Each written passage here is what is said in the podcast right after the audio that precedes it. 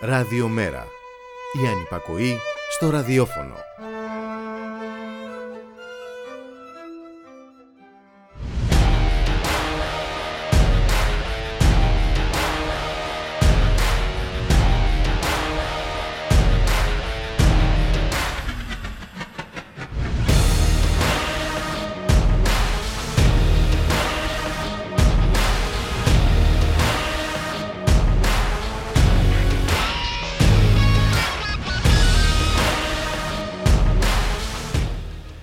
Χαίρετε κυρίες και κύριοι, ακούτε την εκπομπή «Το στίγμα της μέρας» με το Γιώργη Χρήστου. Στην παραγωγή της εκπομπής η Γιάννα Θανασίου, στη ρύθμιση του ήχου ο Γιώργος Νομικός.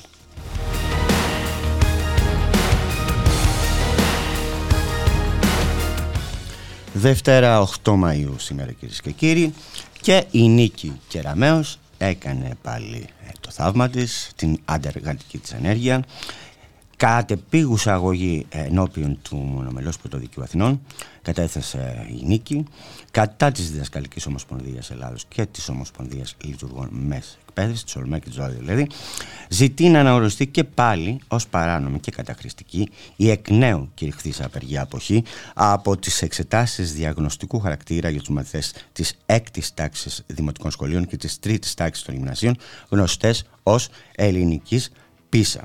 Οι εξετάσεις θα πραγματοποιηθούν την Τετάρτη 10 Μαΐου σε 600 σχολεία τα οποία επελέγησαν ως αντιπροσωπευτικό δείγμα από το σύνολο των σχολείων της χώρας αναβαθμίδα εκπαίδευσης.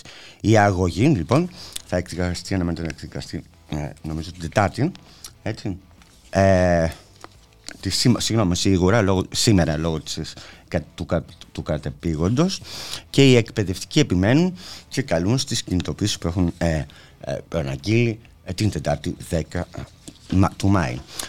Το Υπουργείο Παιδείας, κυρίες και κύριοι, για δεύτερη χρονιά ε, επιχειρεί να διεξάγει τις εξετάσεις πίσω σε μαθητές της 6η Δημοτικού και της 3η Γυμνασίου, όπως σας είπα. Ε, Πέρυσι, η μεγάλη αντίσταση των γονέων, των εκπαιδευτικών αλλά και των ίδιων των μαθητών ανάγκασε την κυβέρνηση να μην ολοκληρώσει το σχεδιασμό της για φέτος. Ενώ δήλωνε ότι οι εξετάσεις φέτος θα γίνονταν σε όλα τα δημοτικά και δημόσια της χώρας, τελικά συνεχίζει τη δειγματοληπτική πρακτική μόνο για 600 σχολεία. Οι εξετάσεις ματαιώθηκαν πέρυσι και στα περισσότερα σχολεία που είχαν επιλεγεί, ύστερα από την αντίσταση του κόσμου της εκπαίδευσης, του εκπαιδευτικού, γονεϊκού και μαθητικού κινήματος. Η διενέργεια των εξετάσεων αυτών είναι βασικός πυλώνας της αξιολόγησης. Έχει αποφασιστεί στο νόμο 4823 του 2021 στον οποίο αντιδρά μαζικά όλος ο εκπαιδευτικός κλάδος. Είναι ένα απόσπαστο κομμάτι της ατομικής αξιολόγησης και της κατηγοριοποίησης των σχολείων, με την οποία οι εκπαιδευτικοί είναι αντιμέτωποι και αντιπαλεύουν και την τρέχουσα σχολική χρονιά. Η ελληνική πίσα, κυρίες και κύριοι, ό,τι και λένε περί τάχα ανώνυμων στατιστικών στοιχείων, επιχειρεί να φορτώσει τους εκπαιδευτικούς και στις σχολικές μονάδες τις ευθύνες για την εγκατάλειψη της δημόσιας εκπαίδευσης αλλά και να τους ενεχοποιήσει για τις επιδόσεις των μαθητών που αντανακλούν το κοινωνικό τους προφίλ. Επιδιώκει, το, επιδιώκει να απαγορεύσει κάθε ένα απονομήνασα δραστηριότητα χαράς και δημιουργίας στο δημόσιο σχολείο, να το μετατρέψει σε ατελείωτο εξεταστικό κέντρο για τους μαθητές, ακόμα και στις μικρότερες ηλικίες, ώστε να οδηγηθούμε στην κατηγοριοποίηση, δηλαδή στα καλά και στα κακά σχολεία και στην ελεύθερη επιλογή σχολείου από τους γονείς με βάση τις επιδόσεις όπως ανακοινώνεται πλέον και στο πρόγραμμα του κυβερνητικού κόμματος.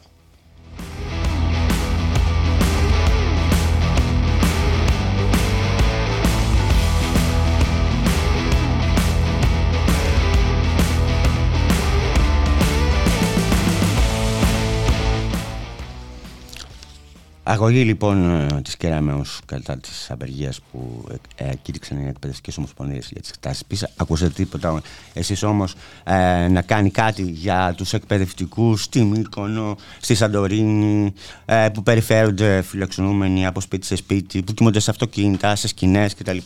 Ε, γιατί τους πέταξαν έξω για, λόγω του καλοκαιριού, λόγω, για να χώσουν μέσα οι ιδιοκτήτες τουρίστες. Όχι.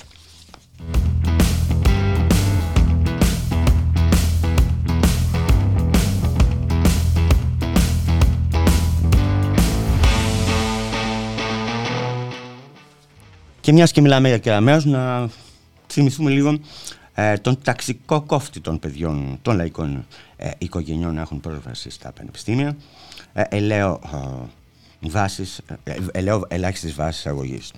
Από το μηχανογραφικό του ακαδημαϊκού έτους 2022-2023, ο αριθμός εισακτέων στα τμήματα Μουσιολογίας Πύργου και Γεωπονίας Αμαλιάδας ήταν μηδενικός, με την υπογραφή Κεραμέως και την εντολή του Μητσοτάκη.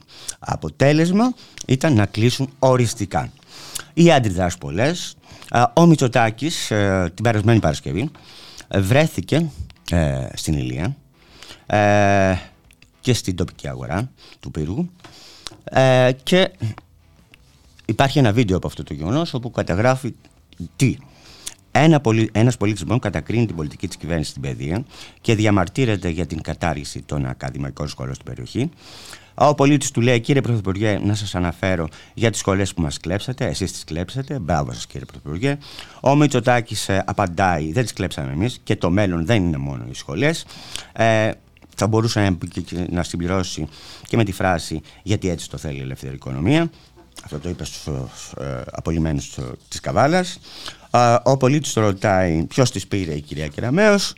Ε, πέραν, κυρίες και κύριοι, των απαντήσεων Μητσοτάκη, αξίζει να δείτε αυτό το βίντεο για να παρατηρήσετε και τις κινήσεις του, οι οποίες ξεκάθαρα δείχνουν τον έντονο εκνευρισμό του από τον κρύο ντους που το έκανε ο πολίτης.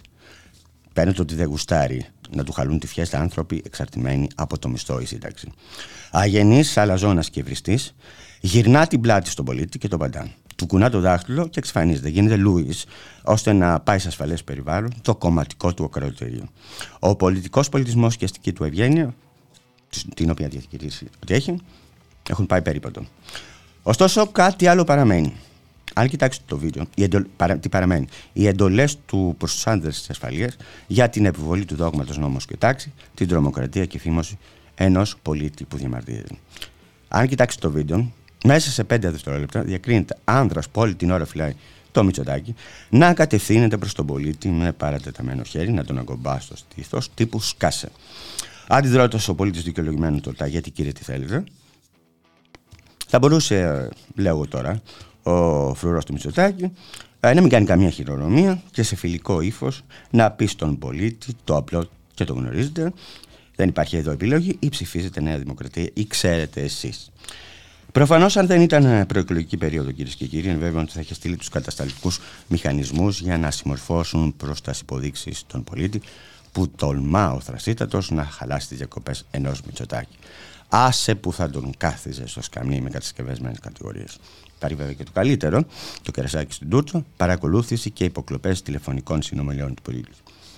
Ε, Κλείνοντας, να υπενθυμίσουμε κυρίες και κύριοι ε, όσον αφορά αυτό το κομμάτι, τι έγινε στις 3 του Μάη. 5 του Μάη ήταν η επίσκεψη ε, του Μητσοτάκη στον πύργο. 3 του Μάη λοιπόν, δύο μέρες πριν από το δρόμενο ε, στην Ήλια στον πύργο, οι ρεπόρτερ χωρίς σύνορα δημοσιοποίησαν την ετήσια έκθεση για την ελευθερία του τζίπου παγκοσμίως.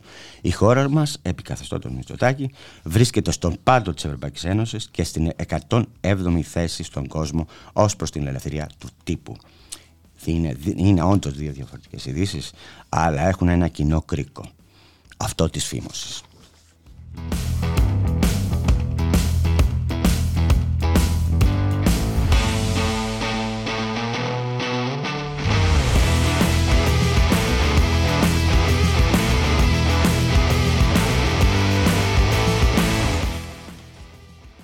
Η καλή πορεία του Ολυμπιακού, κυρίες και κύριοι, στην κανονική περίοδο της Ευρωλίγκας, που έδειχνε ότι θα έπαιζε στα playoff και μάλιστα σαν φαβορή, όδηγησε πολλούς φιλάθλους αφενός να αγοράσουν εισιτήρια για το Final Four στο Κάμνα της Λιθουανίας και αφιτέρου να προχωρήσουν στη σύντομη διαδικασία του ετεροδημότη.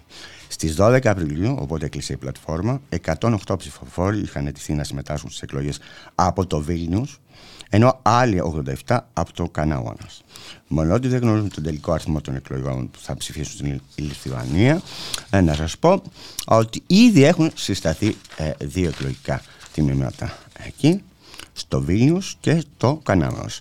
Ε, να σας πω επίσης ότι για να συσταθεί εκλογικό τμήμα απαιτούνται τουλάχιστον 40 εκλογές ε, και ότι οι εκλογές του εξωτερικού ψηφίζουν ψηφοδέλτιο επικρατείας χωρίς σταυρό προτίμησης. Thank you.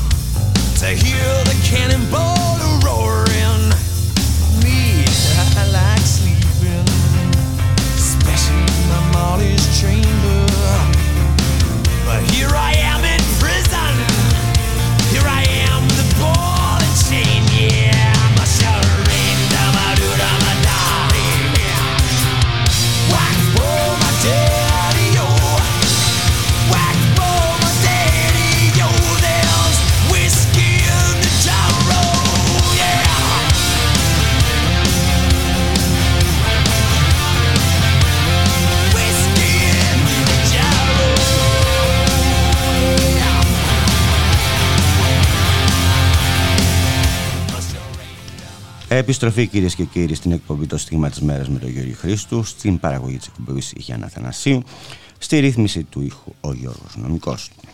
Ο Πρωθυπουργός ε, Κυριακό Μητσοτάκης, κυρίε και κύριοι, ε, την Κυριακή, 7 Μάη, βρέθηκε στα ναυπηγεία της Ελευσίνας, όπου εξήγηλε μέτρα για νέους, για έμφυα και δημοσίους υπαλλήλους. Ε, σε ερώτηση δημοσιογράφου για τη δυνατότητα απορρόφησης των έργων από, εργαζόμενου από τα ναυπηγεία, ο Μητσοτάκης απάντησε πως πάντα του έκανε εντύπωση πώ μπορεί να έχουμε το μεγαλύτερο εμπορικό στόλο και να στέλνουμε τα πλοία μας για βασικές επισκευές σε γειτονικές χώρες και επιχειρήσεις με τόση ιστορία και εργαζομένους. Ε, είπε για τα ναυπηγεία ότι αυτό που έγινε εδώ είναι τόσο σημαντικό γιατί σηματοδοτεί ότι μπορούμε να μπούμε στους κλάδους από τους οποίους νομίζαμε ότι είχαμε βγει ουσιαστικά εδώ και δεκαετίες και να είμαστε ανταγωνιστικοί. Υπογράμμισε την ανάγκη σεβασμού όλων των εργασιακών δικαιωμάτων και αναφέρθηκε στην ψηφιακή ε, κάρτα εργασίας. Ε, μίλησε για το παράδειγμα ενός κλάδου που καταφέραμε να αναστήσουμε ε, και μπορούμε να είμαστε και πρωταγωνιστές. Δεν είπε όμως κάτι άλλο κυρίες και κύριοι. Δεν είπε ότι ε, τα ναυπηγεία Ελευσίνας, ε, ο Ξενοκώστας, η Όνεξ, στο του Μπεκί το έκαναν, δεν έχουν πληρώσει το δώρο του Πάσχα και το δώρο των Χριστουγέννων στους εργαζόμενους. Αυτό το δώρο, η μισθοδοσία για αυτούς τους εργαζομένους ε, τη δίνει το πολεμικό ναυτικό. Δεν είπε κουβέντα για αυτό το πράγμα. Προσπάθησε να, να ωρεοποιήσει την εικόνα των ναυπηγείων. Λοιπόν, για το θέμα αυτό θα μιλήσουμε με τον ειδικό, με τον Αντώνη Σταριώτη, το μέλος του πολιτικού σχεδιασμού ΜΕΡΑ 25 που βρίσκεται στην άλλη άκρη της τηλεφωνικής γραμμής. Γεια σου Αντώνη. Καλησπέρα. Καλησπέρα στους ακροατές Αν είπα κάτι λάθος, να με διορθώσετε, παρακαλώ. Γιατί... Ε, για, σε, σε σχέση με το ειδικό, δεν νομίζω ότι είναι ειδικός, αλλά θα σου πω μερικά πράγματα. Πρώτης, ε, θέμα με το δώρο και την καταβολή του. Εμπρόθεση ανέκυψε τώρα με μια ανακοίνωση και της ΓΕΣΕ. Έτσι, το έχουν και το σηκώνει πολύ ο τύπος του ΣΥΡΙΖΑ ακριβώς για να εκθέσει την επίσκεψη Μητσοτάκης στα ναυπηγεία Ελευσίνα, αποσιωπώντας πρώτα-πρώτα ότι ο ΣΥΡΙΖΑ μαζί με το Μητσοτάκη ψηφίσανε τον, την κατάπτυστη αυτή κύρωση της συμφωνίας για τη μεταβίωση των ναυπηγείων στον Ξενόκοστα. Από κοινού τα ψηφίσανε πριν από μερικούς μήνες. Σωστά. Λοιπόν, να ξεκινήσουμε με αυτό. Δεύτερον, σε σχέση με τη μη καταβολή των δώρων, ε, τώρα ανέκυψε τη στιγμή που εμείς το έχουμε καταγγείλει σαν μέρα 25 στη Βουλή. Το έχουμε καταγγείλει εδώ και πολλούς μήνες. Συγκεκριμένα πριν από τα Χριστούγεννα, πριν την καταβολή ενός ποσού στους εργαζόμενους από τον Τζανόκο τα Χριστούγεννα είχαμε πει ότι αυτό το βαφτίζουν τα κυβερνητικά μέσα και ο Άδωνης σαν δώρο Χριστουγέννων τη στιγμή που είναι έναντι των υποχρεώσεων που έχει αναλάβει ο Ξενόκοστας για να εξοφλήσει τα δεδουλευμένα, επαναλαμβάνω, τα δεδουλευμένα ετών των εργαζομένων των ορπηγείων. Δηλαδή αυτά ήταν υποχρέωση του Ξενόκοστα και δεν ήταν δώρο Χριστουγέννων.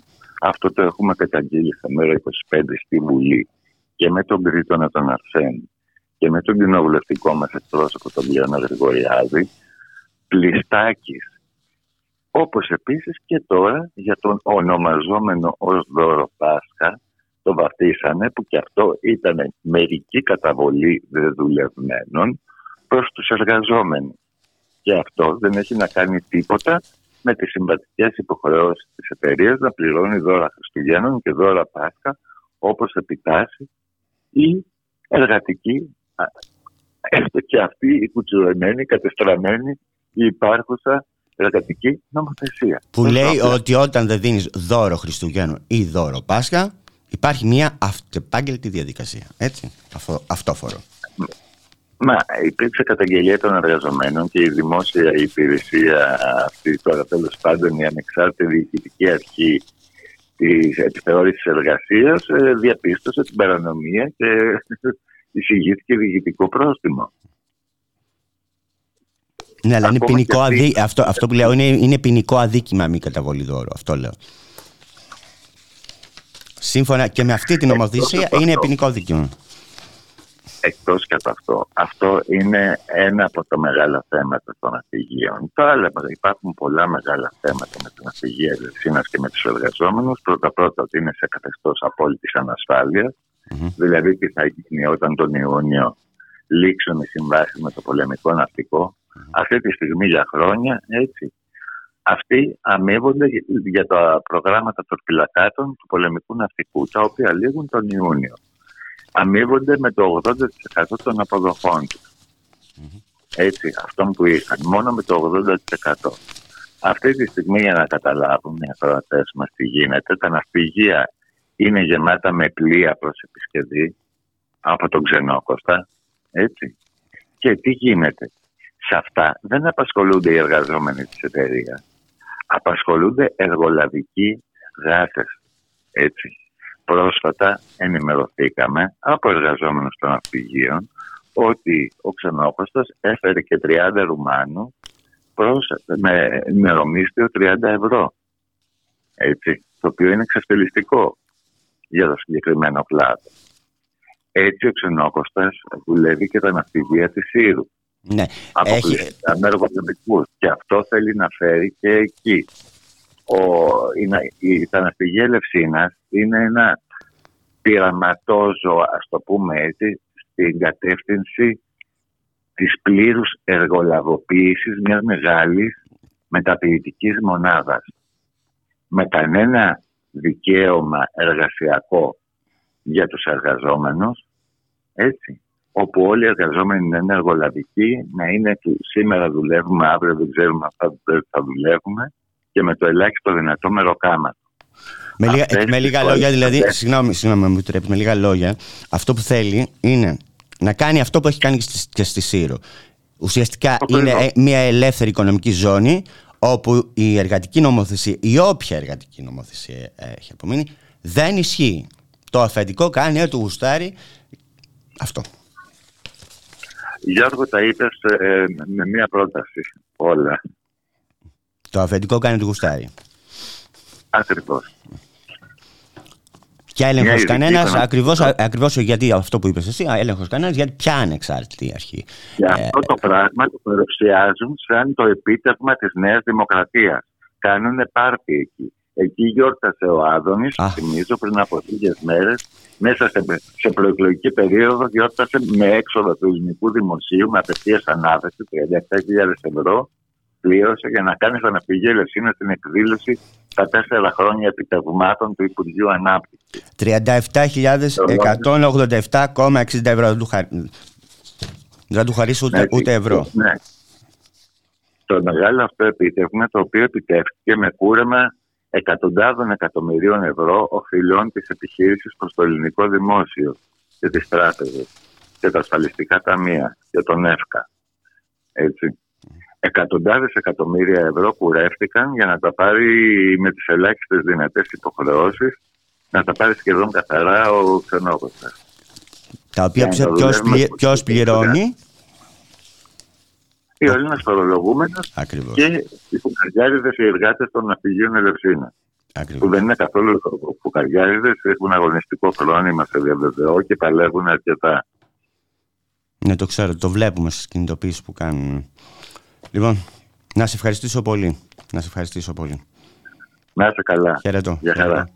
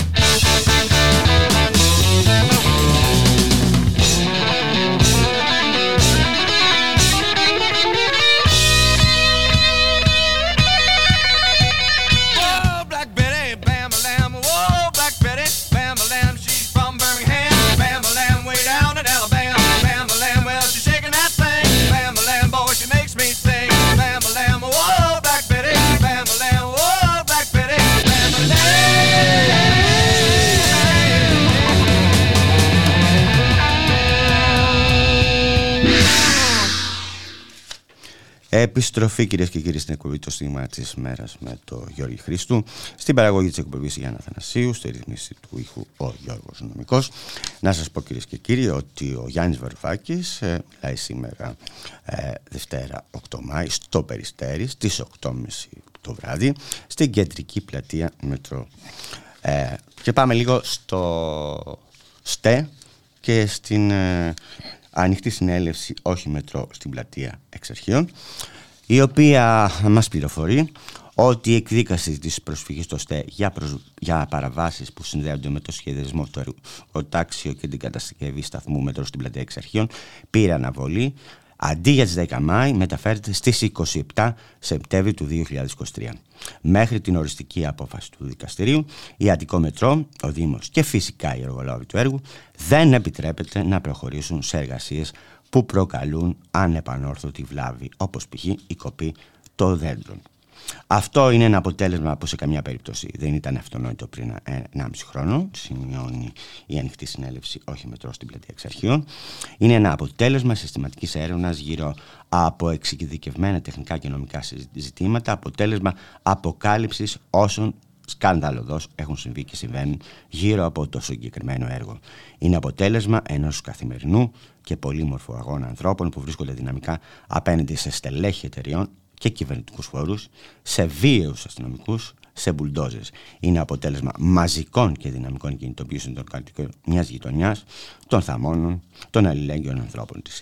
Η πλατεία εξ αρχείων είναι ο μοναδικός ελεύθερος χώρο που έγινε εργοτάξιο από την Αττικό Μετρό, αλλά έχει γλιτώσει από τα πριόνια και τους εξχαφείς της. Είναι ακόμη πλατεία.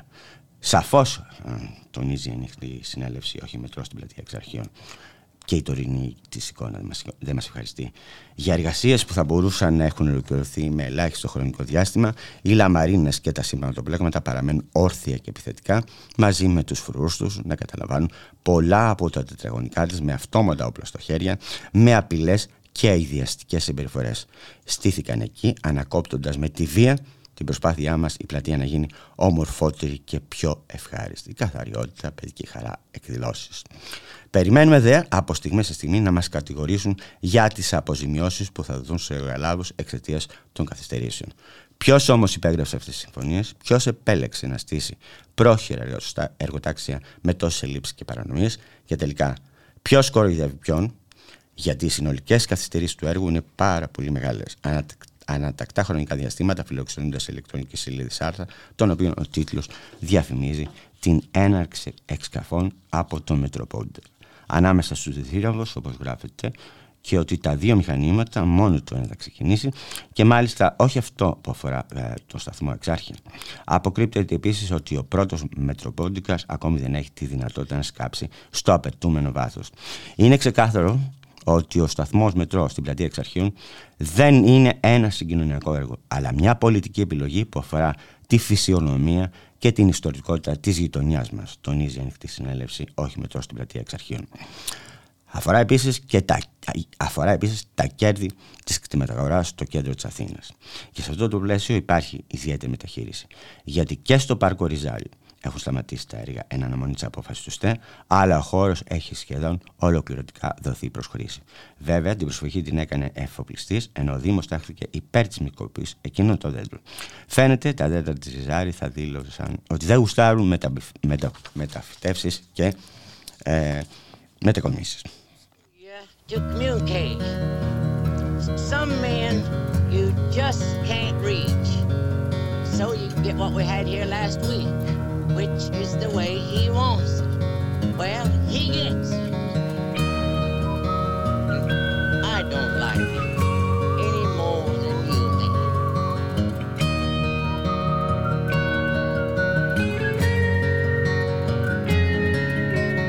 Look at your young men fighting. Look at your women crying. Look at your young men dying. The way they've always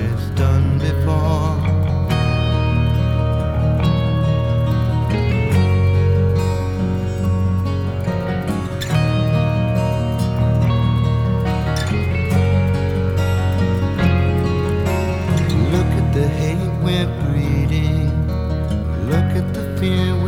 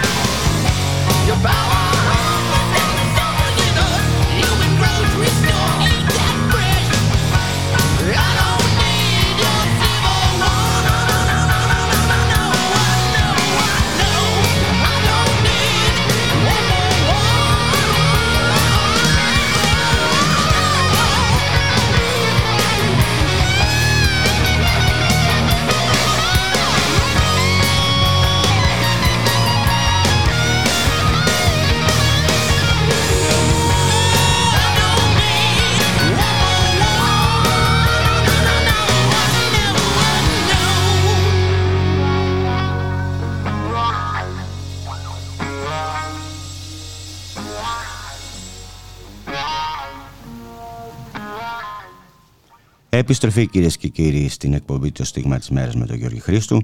Στην παραγωγή της εκπομπής Γιάννα Αθανασίου, στη ρυθμίση του ήχου ο Γιώργος Νομικός. Και να περάσουμε ε, στο, στην υγεία. στην Γκάγκα ε, που σε αποστολή ταχυδρόμου χτυπάει πάντα δύο φορές. Μία μέρα, μόλις ε, μετά την απόσταση της επικίνδυνης για τους ασθενείς εγκυκλίου περί εφημερίας ετοιμότητας, την οποία υποτίθεται ότι δεν την ήξερα ούτε ο Πλεύρης, ούτε ο Μητσοτάκης ε, και κατηγορούσαν ότι η Γκάγκα κάνει τα δικά της. Αποδεικνύεται περίπτωρα πως η κυρία Γκάγκα καθόλου δεν κάνει τα δικά της, αλλά αντίθετα κάθε διάθλιο που κάνει είναι σε απόλυτη γνώση του Πρωθυπουργού και του ε, Υπουργού Υγείας. Ευνηδιαστικά κυρίες και κύριοι το μεσημέρι της 5ης 4 Μάη η αναπληρώτρια Υπουργός Υγείας ανακοίνωσε επίσημα στη διάβγεια την προκήρυξη 126 θέσεων συντονιστών διευθυντών σε τμήματα νοσοκομείων όλης της χώρας, προσδιορίζοντας μάλιστα ως περίοδος ε, ως περίοδο υποβολής υποψηφιότητων το χρονικό διάστημα 15-24 Μαΐου ενώ είναι γνωστό ότι 21η Μαΐου θα είναι η ημερομηνία των βουλευτικών εκλογών.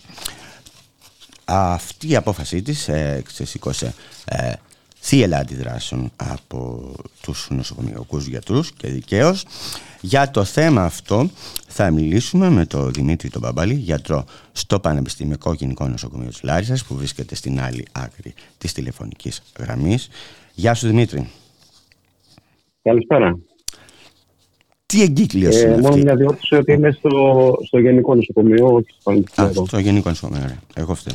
Λοιπόν, τι εγκύκλιος είναι αυτή; Να πούμε, ε, να ξε- πριν ξεκινήσουμε, μια- να, να πούμε λίγο για την ε, εφημερία ε, ε, ετοιμότητας, την εγκύκλιο που απέσυρε.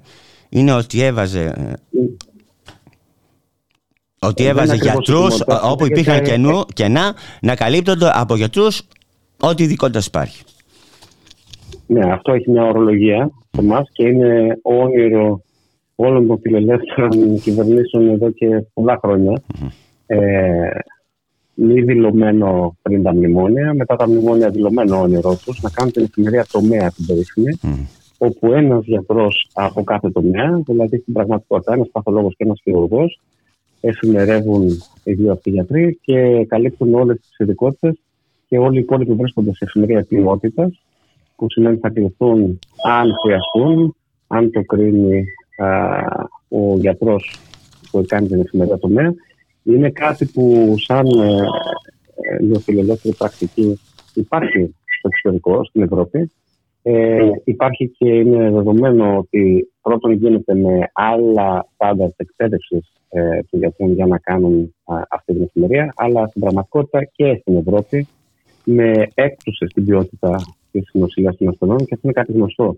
Μην ε, παραμυθιαζόμαστε δηλαδή ότι η Ευρώπη λύνει τα προβλήματα της υγείας στα λαϊκά. Ε, στην Ευρώπη υπάρχουν νοσοκομεία δύο ταχυτήτων, τα δημόσια και τα ιδιωτικά. Τα δημόσια ε, βρίσκονται σε μια διαρκή υποβάθμιση και έχουμε ε, γι' αυτό πάρα πολλές απεργίες συναδέλφων από τη Γαλλία, την Ισπανία, τη Βρετανία. Νομίζω ότι θα παρακολουθείτε όλα αυτά. Μμ. Άρα είναι ένα παλιό όνειρο η εφημερία τομέα.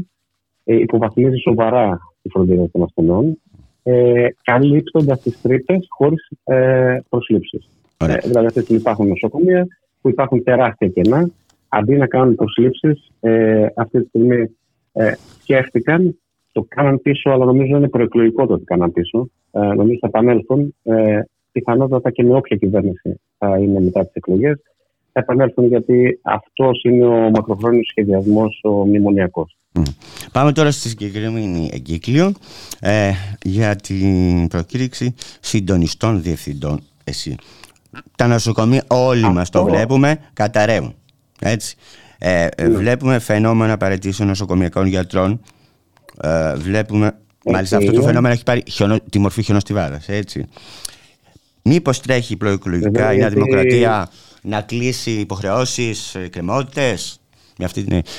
Ναι, την προκήρυξη. τρέχει, τρέχει να κλείσει υποχρεώσεις και εκκρεμότητες, αλλά δεν είναι κεραυνός συνεθρία. Δηλαδή αυτό ήδη το είχαμε προβλέψει ότι θα συμβεί στο νομοσχέδιο Μμμ. ε, της κυρίας Γκάγκα, σαν αναπληρώτη υπουργού, που έτσι ονομάστηκε, το νομοσχέδιο δικό της και όχι κανένα άλλου παράγοντα κυβερνητικού.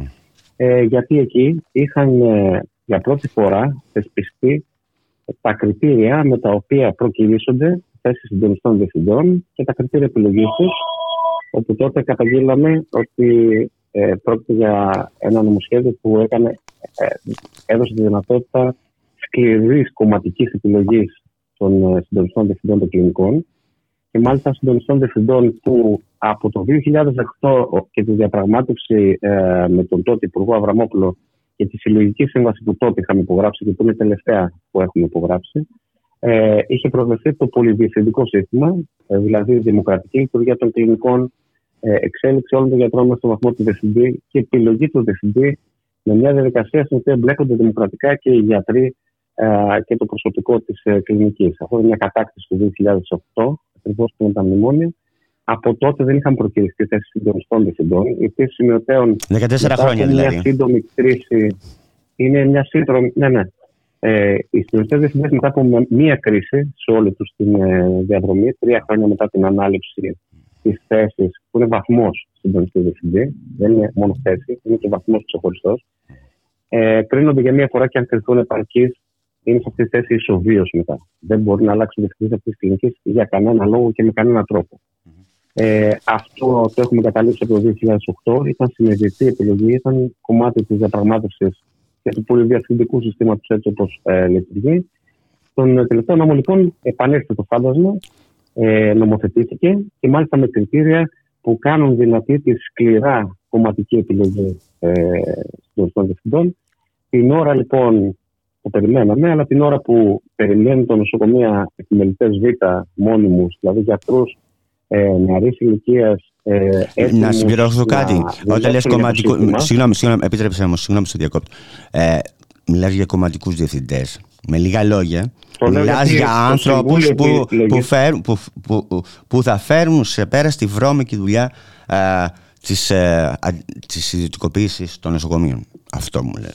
Πιθανότατα, πιθανότατα θα χρειαστούν και γι' αυτό, αλλά το λέμε αυτό γιατί η πλειοψηφία του Συμβουλίου που τους επιλέγει είναι από τα διορισμένα στελέχη των νοσοκομείων, δηλαδή αυτούς που διορίζονται κάθε φορά που αλλάζει η κυβέρνηση από τη διοικητές. νέα κυβέρνηση. Επομένως, και όχι μόνο Μμμ. τους διοικητές και τους διευθυντές ιατρική υπηρεσίας που και αυτές είναι πολιτικές θέσεις. Ναι, δεν είναι γιατροί του νοσοκομείου, αλλά επιλέγονται με πολιτικά κριτήρια οι διευθυντές ιατρική υπηρεσίας των νοσοκομείων. Επομένως, έχοντας την πλειοψηφία στο Συμβούλιο Κρίσης, ε, επιλέγεις και ε, ε, για τη θέση του συντονιστικών διευθυντών, ουσιαστικά καθιστάς αυτές τις θέσεις πολιτικές θέσεις επίσης.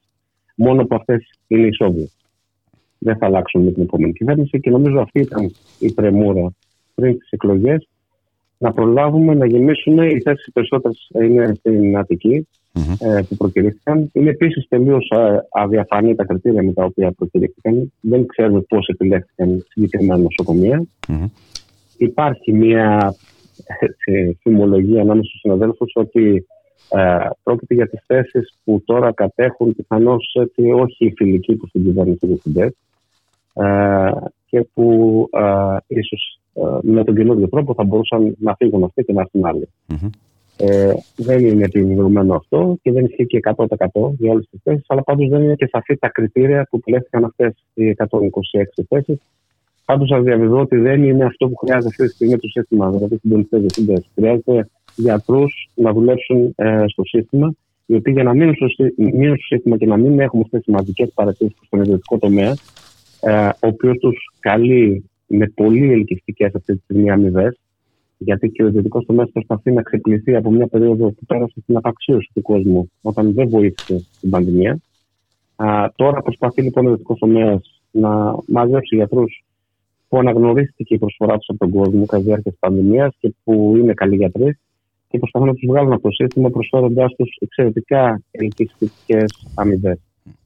Αυτό χρειαζόμαστε λοιπόν τώρα, προσλήψεις γιατρών για να κάνουν τη δουλειά και κίνητρα για τους γιατρούς να μείνουν στο σύστημα και να προσφέρουν ε, στον κόσμο ε, στο δωρεάν δημόσιο, αλλά ποιοτικό πρέπει να παραμείνει σύστημα υγείας. Απαιτείται την άμεση ακύρωση αυτής της ρουφελολογικής προκήρυξης. Καταρχήν πρόκειται για μια παράνομη προκήρυξη. Οπότε απαιτούμε την απόσυρσή της. Θεωρούμε ότι και με νομικούς τρόπους μπορεί να καταπέσει. Είναι ήδη προκυρισμένε εκλογές όταν ε, βγήκε αυτή η προκήρυξη. Εμείς ζητήσαμε από τον Υπουργό Εσωτερικών να κάνει παρέμβαση και να το μαζέψει, που είναι και υπηρεσιακό. Ε, εν πάση περιπτώσει, θεωρούμε ότι είναι δύσκολο να προχωρήσει. Θα είναι. Ε, Πώς να πω, δεν μπορούμε να το φανταστούμε πώς μπορεί να προκύψει μια τελείως παράνομη προκήρυξη. Ε, και στη συνέχεια, αφού γίνει αυτό, που θα συνεχίσουμε να το α, ζητάμε, και να, με ό, όποιο μέσο έχουμε. Ε, στη συνέχεια θα πρέπει και να περάσουμε στην αντιπίθεση. Πρέπει να αποσυρθούν και όλες τι διατάξεις για τους συντονιστές διευθυντές ε, που πρόσφατα ψηφίστηκαν στο τελευταίο νομοσχέδιο. Έτσι κι αλλιώς συνολικά αυτό το νομοσχέδιο, ε, η άποψή μας είναι ότι πρέπει ε, να πιεστεί η επόμενη κυβέρνηση, όποια και αν είναι αυτή, να το αποσύρει συνολικά. Άλλωστε, και η ίδια η Γκάγκα νομίζω ότι έχει δώσει προφορική εντελεία, όπως λένε οι αρμόδιοι υπάλληλοι, ε, να παγώσουν οι διαδικασίες ε, για τις θέσεις νέων επιμελητών, έτσι δεν είναι; Λόγω των Ναι, ναι. εκλογών. Ναι. Λόγω των εκλογών. Οι άλλες οι άλλες προκηρύξεις έχουν παγώσει. Α, αυτή βγήκε σαν προκήρυξη τώρα. Ε, εν πάση περιπτώσει, θεωρούμε ότι έτσι κι αλλιώς είναι παράνομη.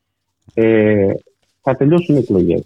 Ε, ακόμα και αν γίνει αυτό μετά τις εκλογές, πάλι προβληματικό θα είναι. Και ακόμα και αν δεν είναι η κυρία Γκάγκα, και είναι οποιοδήποτε άλλος υπουργός, πάλι προβληματικό. Ναι, θα δεν είναι το θέμα προσώπων, είναι η Είναι πολιτική το πρόβλημα. Προσωπικά. Είναι η Ακριβώς. πολιτική το πρόβλημα. είναι, είναι τελείως λάθος. Ε, Μας βοηθάει πολιτικά που αυτή τη στιγμή είναι και παράνομο, αλλά κάποια στιγμή θα πάψει να είναι παράνομο. Δηλαδή είναι θεσμοθετημένο, είναι νομοθετημένο, θα τελειώσουν οι εκλογές και μετά θα το προχωρήσει ή θα το αρχίσει από την αρχή για να είναι νόμιμο. Οποιοδήποτε επόμενος υπουργός πάλι απέναντι θα είναι. Να πάμε λίγο στο νοσοκομείο που υπηρετείς. Πώς είναι η κατάσταση εκεί; Ε, κοιτάξτε, ε, μιλάω με πάρα πολλούς συναδέλφους και περίπου η κατάσταση είναι όπως και στα υπόλοιπα νοσοκομεία της χώρας. Ε, δηλαδή, συρρυκνωνόμαστε από προσωπικό. Ε, οι προκηρύξεις που διαφημίζονται και ε, θα παρατηρήσετε ότι πάντα ε, οι κυβερνητικοί μιλάνε για νούμερα προσλήψεων. Μμμ. Ε, και δυστυχώς και κάποιοι από την αντιπολίτευση θα πρέπει να αμφισβητήσουν αυτά τα νούμερα. Η πραγματικότητα είναι ότι όταν μιλάς με απόλυτους αριθμούς προσλήψεων χωρίς να μιλάς για ισοζύγιο, ε, δηλαδή, οι προσλήψεις που έχουν γίνει ή οι προκηρύξεις τα τελευταία χρόνια δεν καλύπτουν τις συνταξιοδοτήσεις καν. Συνεχίζουμε να συρρυκνωνόμαστε. Αντίπλα στις συνταξιοδοτήσεις που είναι προβλεπόμενες, ε, βάλει κανείς και τις απρόβλεπτες παρατήσει λόγω κυρίως των κακών συνθηκών εργασίας και όχι τόσο των αμοιβών. Ε, οι γιατροί που φεύγουν, υπάρχει ένα στερεότυπο. Είτε τους έχουν δοθεί αυταρχικές εντολές από τις διοικήσεις για να κάνουν πράγματα εκτός της ειδικότητά τους, ή αυταρχικές εντολές μετακίνησης σε άλλες πόλεις για να καλύψουν κενά, είτε δουλεύουν σε ένα ε, περιβάλλον εργασιακό που δεν τους αφήνει να κάνουν αυτά που ξέρουν και μπορούν να κάνουν, ε, τότε παράλληλα με μια πρόταση από τον ιδιωτικό τομέα η οποία έχει και εμφανώ μεγαλύτερε αμοιβέ αλλά και μεγάλη ελευθερία άσκησης του επαγγέλματος έτσι όπως πρέπει να ασκείται. Ε, λοιπόν, αυτές οι παρετήσεις και τις συνταξιοδοτήσει δεν έχουν καλυφθεί τα τελευταία χρόνια ποτέ από τις προκηρύξεις που έχουν γίνει. Την ίδια ώρα, ερχόμενοι από όλο το βάρος της πανδημίας που το σηκώσαμε πρακτικά μόνοι μας στα δημόσια νοσοκομεία, και εδώ εμείς στη Λάρισα έχουμε χτυπηθεί δυστυχώς από όλα τα κύματα της πανδημίας, ακόμα και στο πρώτο κύμα που έμεινε αλόβητη περισσότερη πόλη, ε, η περισσότερη χώρα, συγγνώμη. Ε, ακόμα και τότε είχαμε μια τοπική ξεροδία εδώ ε, με έναν ε, καταβλισμό, αν θυμάστε, ε, Ρωμά.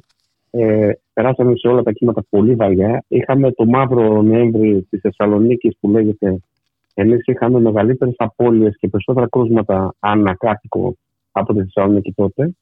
Άρα, έχοντας χτυπηθεί βαριά από τότε, το σύστημα βγήκε ε, βαριά χτυπημένο και σε προσωπικό και σε υποδομές μετά από αυτό. Και σύν αυτό η κατάσταση που επικρατεί τώρα είναι ότι ο κόσμος έχει αφήσει τόσο πολύ τα προβλήματα υγείας του από αυτή την τρομοκρατία που υπέστη τα τελευταία χρόνια της πανδημίας.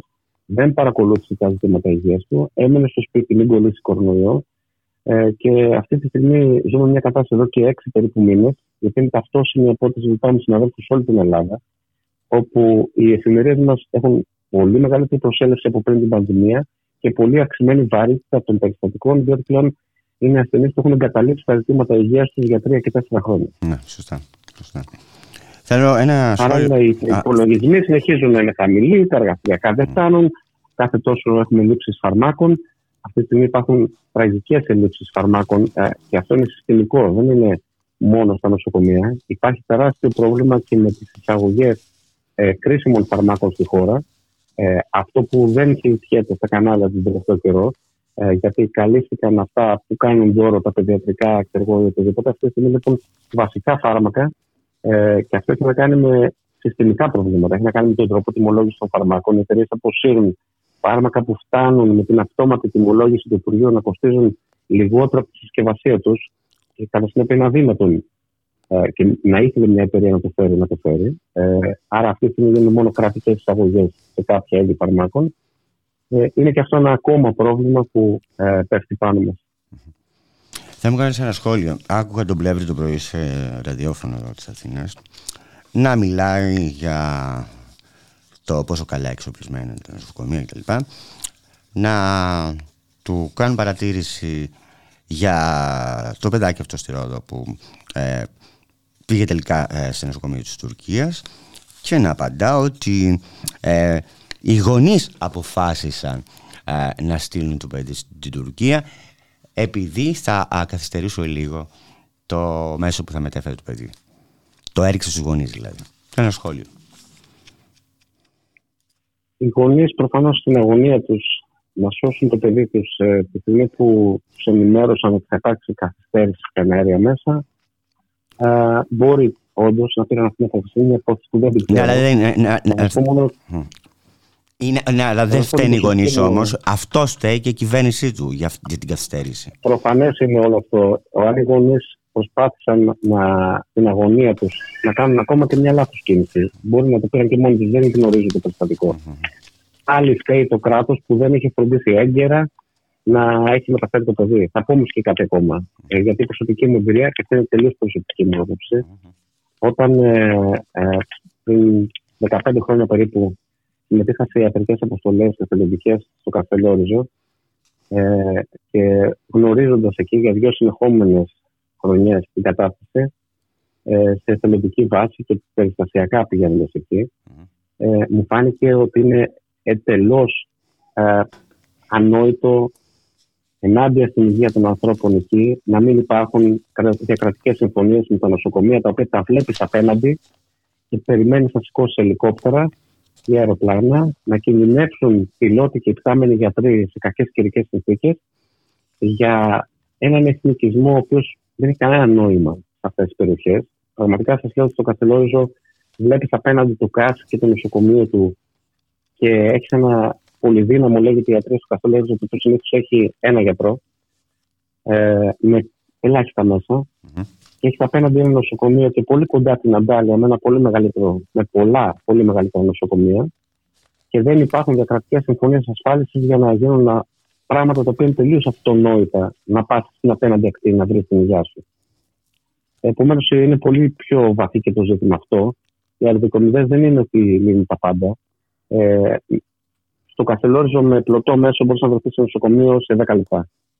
Είναι τελείως κουτό που κανείς δεν το συζητάει αυτό. Μήπως και κατηγορηθούμε ότι κάτι προοδευτικό ας πούμε, υπάρχει σε όλη αυτή την ιστορία με την ε, αντίπαλο εχθρό Τουρκία. Καταλαβαίνετε ότι είναι πάρα πολλά τα ζητήματα και πρέπει να τα δούμε και σε μια βάση που κανείς άλλος δεν βάζει. Σε μια Ε, βάση θες, να σου πω, θες να σου πω λίγο διαφορετικά ότι οι Έλληνες γιατροί και οι Τούρκοι γιατροί έχετε τα ίδια συμφέροντα ταξικά ε, και εξυπηρετείτε ακριβώς τον ίδιο σκοπό. Στην διάσωση Έχουμε της και υγείας του λαού σας. εξαιρετικές σχέσεις πρέπει να ξέρετε. Ναι, ναι, και έχουμε και εξαιρετικέ σχέσεις πρέπει να Ξέρω, ξέρετε. το ξέρω. Το ξέρω. σε επίπεδο επιστημονικό, δηλαδή και όπου συναντιόμαστε ε, και συνεργασίες αναπτύσσονται ε, και υπάρχουν και πράγματα σε εξέλιξη αυτή τη στιγμή. Ε, Εμείς οι γιατροί τη επίγουσα ιατρική αυτή της Ελλάδας μιλάμε πολύ στενά και πολύ συνεργατικά με τους γιατρούς τη επίγουσα της Τουρκίας, ε, που είναι εξαιρετικοί συνάδελφοι. Έχουν κάνει βήματα πολλά τα τελευταία χρόνια. Έχουν και μια βοήθεια εκεί, ανεξάρτητα από την άποψη για το καθεστώς κτλ. Υπάρχει μια χρηματοδότηση των νοσοκομείων, η οποία είναι εκπληκτική ε, στην Τουρκία τα τελευταία χρόνια. Άσχετα αν αυτό γίνεται για να ξεπλύνει διάφορα άλλα ζητήματα, δεν θα μπω καθόλου σε αυτή τη διαδικασία. Ε, αλλά ναι, έχουμε τα ίδια συμφέροντα και μπορούμε να συνεννοηθούμε, όπως μπορούμε να συνεννοηθούμε ε, οι δύο λαοί, ώστε οι ακρίτες μας να βρίσκουν την υγεία τους με πιο απλούς τρόπους και ακόμα και όταν υπάρχουν κακοκαιρίες, άσχημες συνθήκες. Ε, έχω δει αυτά τα χρόνια πολλές ιστορίες. Τα χρόνια της ευμάρεια πριν το μνημόνιο, πολλές από αυτές τις ιστορίες δεν βγαίνουν στη δημοσιότητα γιατί δεν πουλούσαν ιδιαίτερα. Αλλά έχουν χαθεί πολλοί άνθρωποι από τα κριτικά νησιά περιμένοντας ένα μέσο να έρθει ή κατά τη διάρκεια της διακομιδή του, γιατί ήταν καθυστερημένοι. Είναι πολύ κρίμα όλο αυτό. Και μιλάμε τώρα για νησιά που να, να πούμε και την αλήθεια, σε αντίθεση με αυτά που λέει ο Πλεύρης, είναι σε, ε, ε, έχουν νοσοκομεία σε τραγική κατάσταση. Έτσι, σε τραγική κατάσταση. Τα περισσότερα από αυτά είναι. Ναι. Ακόμα και μεγάλα νησιά και που δεν είναι τόσο αθλητικά, όπως η ΣΚΟ, για παράδειγμα, που υπάρχει υποδομή, αλλά είναι ένα μη στελεχωμένο νοσοκομείο. Ε, νοσοκομείο με μεγάλες δυσκολίες που έχω επισκεφτεί, όπως τη Χίου, α, που έχει πολύ φιλότιμο προσωπικό, έχει εγκαταστάσεις, χρειάζονται στήριξη, αλλά χρειάζονται και κίνητρα. Για να πάει κάποιος γιατρός να μείνει εκεί και να προσφέρει τις υπηρεσίες του, όπως και να το κάνουν, χρειάζονται κίνητρα. Οι άνθρωποι κουράζονται. Ε, κουράζονται και από το να δουλεύουν χωρίς τα κατάλληλα μέσα ε, και από το να μην αμείβονται κάπως γι' αυτό, γιατί το να πάει κανείς εκεί σημαίνει και ε, περισσότερα έξοδα. Καταλαβαίνετε, δεν, δεν υπάρχουν οι δυνατότητες να πάει κανείς εκεί και να χρεώνεται προσωπικά ο ίδιος.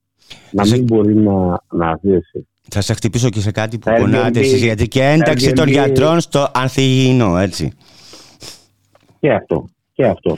Αλλά να ξέρετε, ας πούμε, ότι το νοσοκομείο της Σαντορίνης αυτή τη στιγμή, αυτό το ιδιωτικό είναι δημόσιο νοσοκομείο, για το οποίο κατά καιρούς συνδικαλιστικά έχουμε μιλήσει, παρόλα αυτά αυτή τη στιγμή συρρυκνώνεται, γιατί οι γιατροί και νοσηλευτές ε, δεν μπορούν να βρουν που να μείνουν. Το Airbnb έχει καταστρέψει όλο το νησί, δεν υπάρχουν σπίτια και ε, κάθε γιατρός και νοσηλευτής του νοσοκομείου Σαντορίνη, με το που γίνεται η έξωσή του από το σπίτι που νοικιάζει, μετατίθεται αναγκαστικά, αλλάζει θέση ή παρετείται και φεύγει γιατί δεν έχει που να μείνει. Αυτό που αντιμετωπίζουν οι εκπαιδευτικοί αυτή τη στιγμή. Το ίδιο ακριβώς πράγμα. Ναι. Ναι. Λοιπόν, να σε ευχαριστήσω πάρα πολύ. Σε ευχαριστώ. Θα σα ευχαριστώ και εγώ. Χαιρετώ. Χαιρετώ. Καλησπέρα. Λονδίνο,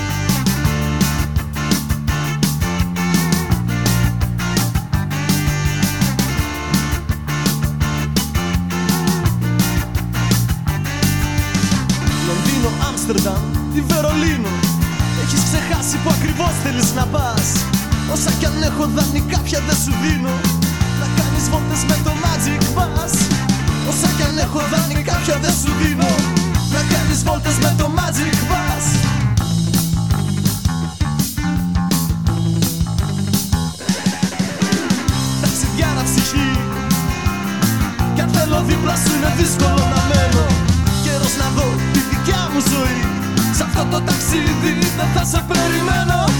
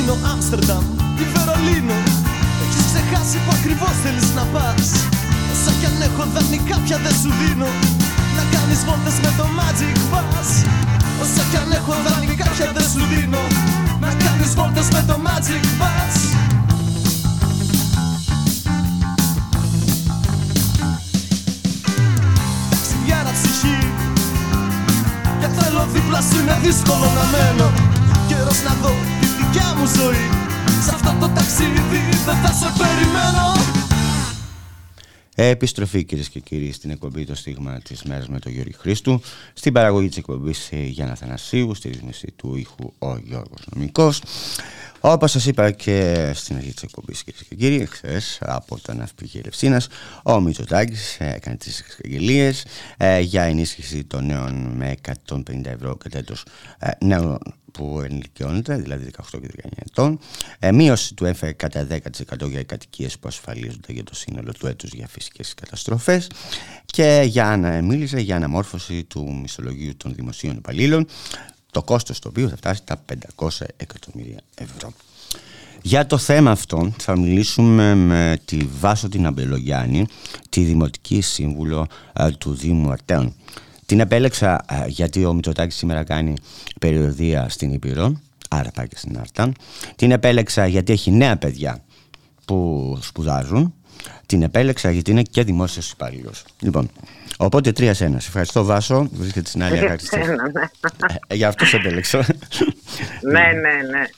Όντως. Λοιπόν, ας πάμε, ε, ας ξεκινήσουμε λίγο να σχολιάσουμε ε, τα 150 ευρώ ε, για πολιτιστικές, τουριστικές δραστηριότητες και μεταφορές. Κόστος 30 εκατομμύρια ευρώ. Είναι εμπεγμός αυτός; Επιγμός είναι. Τέλος πάντων, αυτό, αυτό είναι μια, μια πολιτική εδώ απόφαση της κυβέρνησης της Νέας Δημοκρατίας που την έχει ξεκινήσει. Γιατί τα πας δεν είναι ε, τωρινό. Ε, βλέπουν το ότι υπάρχει ζήτημα ας πούμε σε αυτές τις ηλικίες, γιατί αυτά είναι όλα αυτά που κυκλοφορούν τέλος πάντων τις δημοσκοπήσεις σε αυτή την ηλικιακή ομάδα. Και προσπαθούν με, τι να πω τώρα, με κορδελίτσες, με καθρεφτάκια να εξαγοράσουν την ελληνική νεολαία.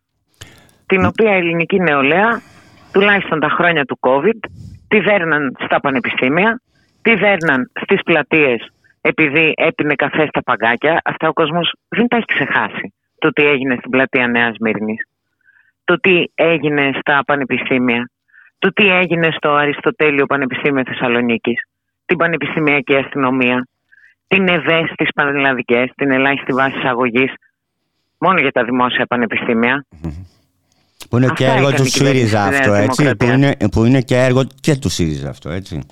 Μην το ξεχνάμε. Ναι, εντάξει, η εκπαιδευτική μεταρρύθμιση ξεκίνησε από την προηγούμενη κυβέρνηση, από το Γαβρόγλου. Τα ζούμε τώρα, τα ζούνε τα παιδιά τώρα που φοιτούν στα πρώην ΤΕΗ που δεν έχουν επαγγελματικά δικαιώματα, δεν έχουν ε, προγράμματα σπουδών, δεν έχουν μέλλον.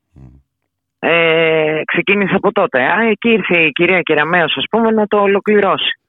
Ε, ελάχιστη βάση εισαγωγής στα ελληνικά πανεπιστήμια ε, χιλιάδες χωρίς ας πούμε να μπορούν να μπουν στα κολέγια τα ιδιωτικά της κυβέρνησης της Νέας Δημοκρατίας δεν υπάρχει ελάχιστη βάση εισαγωγής. Έχει νομοθετηθεί όμως ότι έχουν τα ίδια επαγγελματικά δικαιώματα με τα δημόσια πανεπιστήμια. Αυτά τα πράγματα δεν έχουν γίνει σε άλλες Μην, χώρες. μην ξεχνά, μιας και. ε, Συγγνώμη, σε διακόπτω, μην ξε- να μην ξεχάσουμε. Δεν υπάρχει ο- πουθενά αυτό το σύστημα. Δεν ξέρω που, που έχουν σπουδάσει αυτοί. Αλλά τέτοιο πράγμα δεν υπάρχει. Εντάξει. Εκ, εκτός και αν σπου, σπουδάζεις με σπόνσορα. Δηλαδή κοιτάνε τη φορολογική σου δήλωση. Αν έχεις πολλά εκατομμύρια ας πούμε μπορείς να σπουδάσεις όπου θες. Το αγοράζεις το πτυχίο. Δεν είναι έτσι λοιπόν. Δεν μπορεί οι, οι άνθρωποι των 17, 18, 18-19 νομίζω είναι αυτό το, 18-19, ναι. τα 150 ευρώ για τα να πάνε παιδιά που διακοπές. στοχοποιούσε για την αύξηση των κρουσμάτων του κορονοϊού, έτσι. Όλα τα έχει κάνει στην ελληνική νεολαία. Το κυριότερο που έχει κάνει στη, στους νέους ανθρώπους είναι ότι δεν βλέπουν μέλλον σε μια χώρα, τη χώρα τους, που δεν είναι βιώσιμη. Δεν υπάρχει μέλλον για τους νέους ανθρώπους στη χώρα.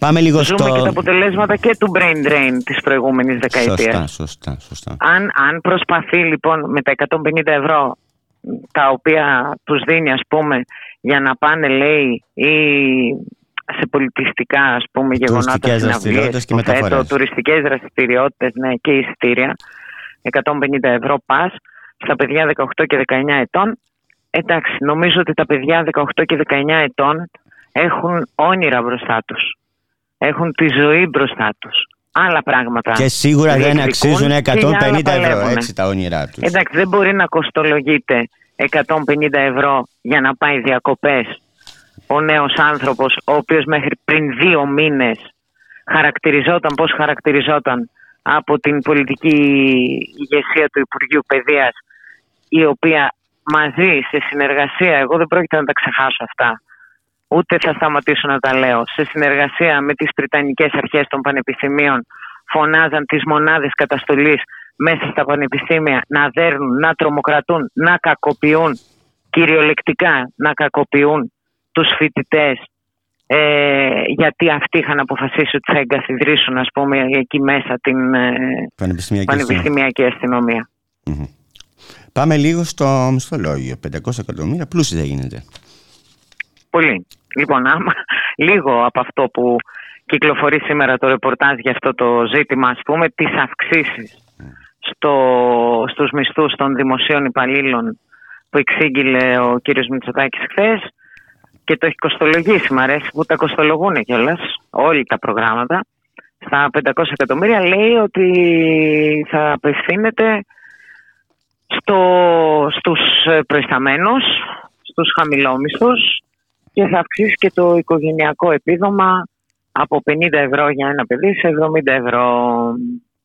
Άρα αυτό που υποθέτω ας πούμε ότι θα κάνει πέρα από το ότι άμα κάνεις τη διαίρεση ας πούμε είναι πολύ μικρό το ποσό των αυξήσεων ε, θα δώσει λεφτά στο επιτελικό κράτος, στους προϊσταμένους διαχωρίζοντας ακόμη παραπάνω ε, τους εργαζόμενους στο δημόσιο στους απλούς υπαλλήλους και σε αυτούς που είναι προϊσταμένους Και κάνουν σε την αυτό θα ήθελα να κάνω ένα αξιολόγηση. Και σχόλιο κάνουν την αξιολόγηση.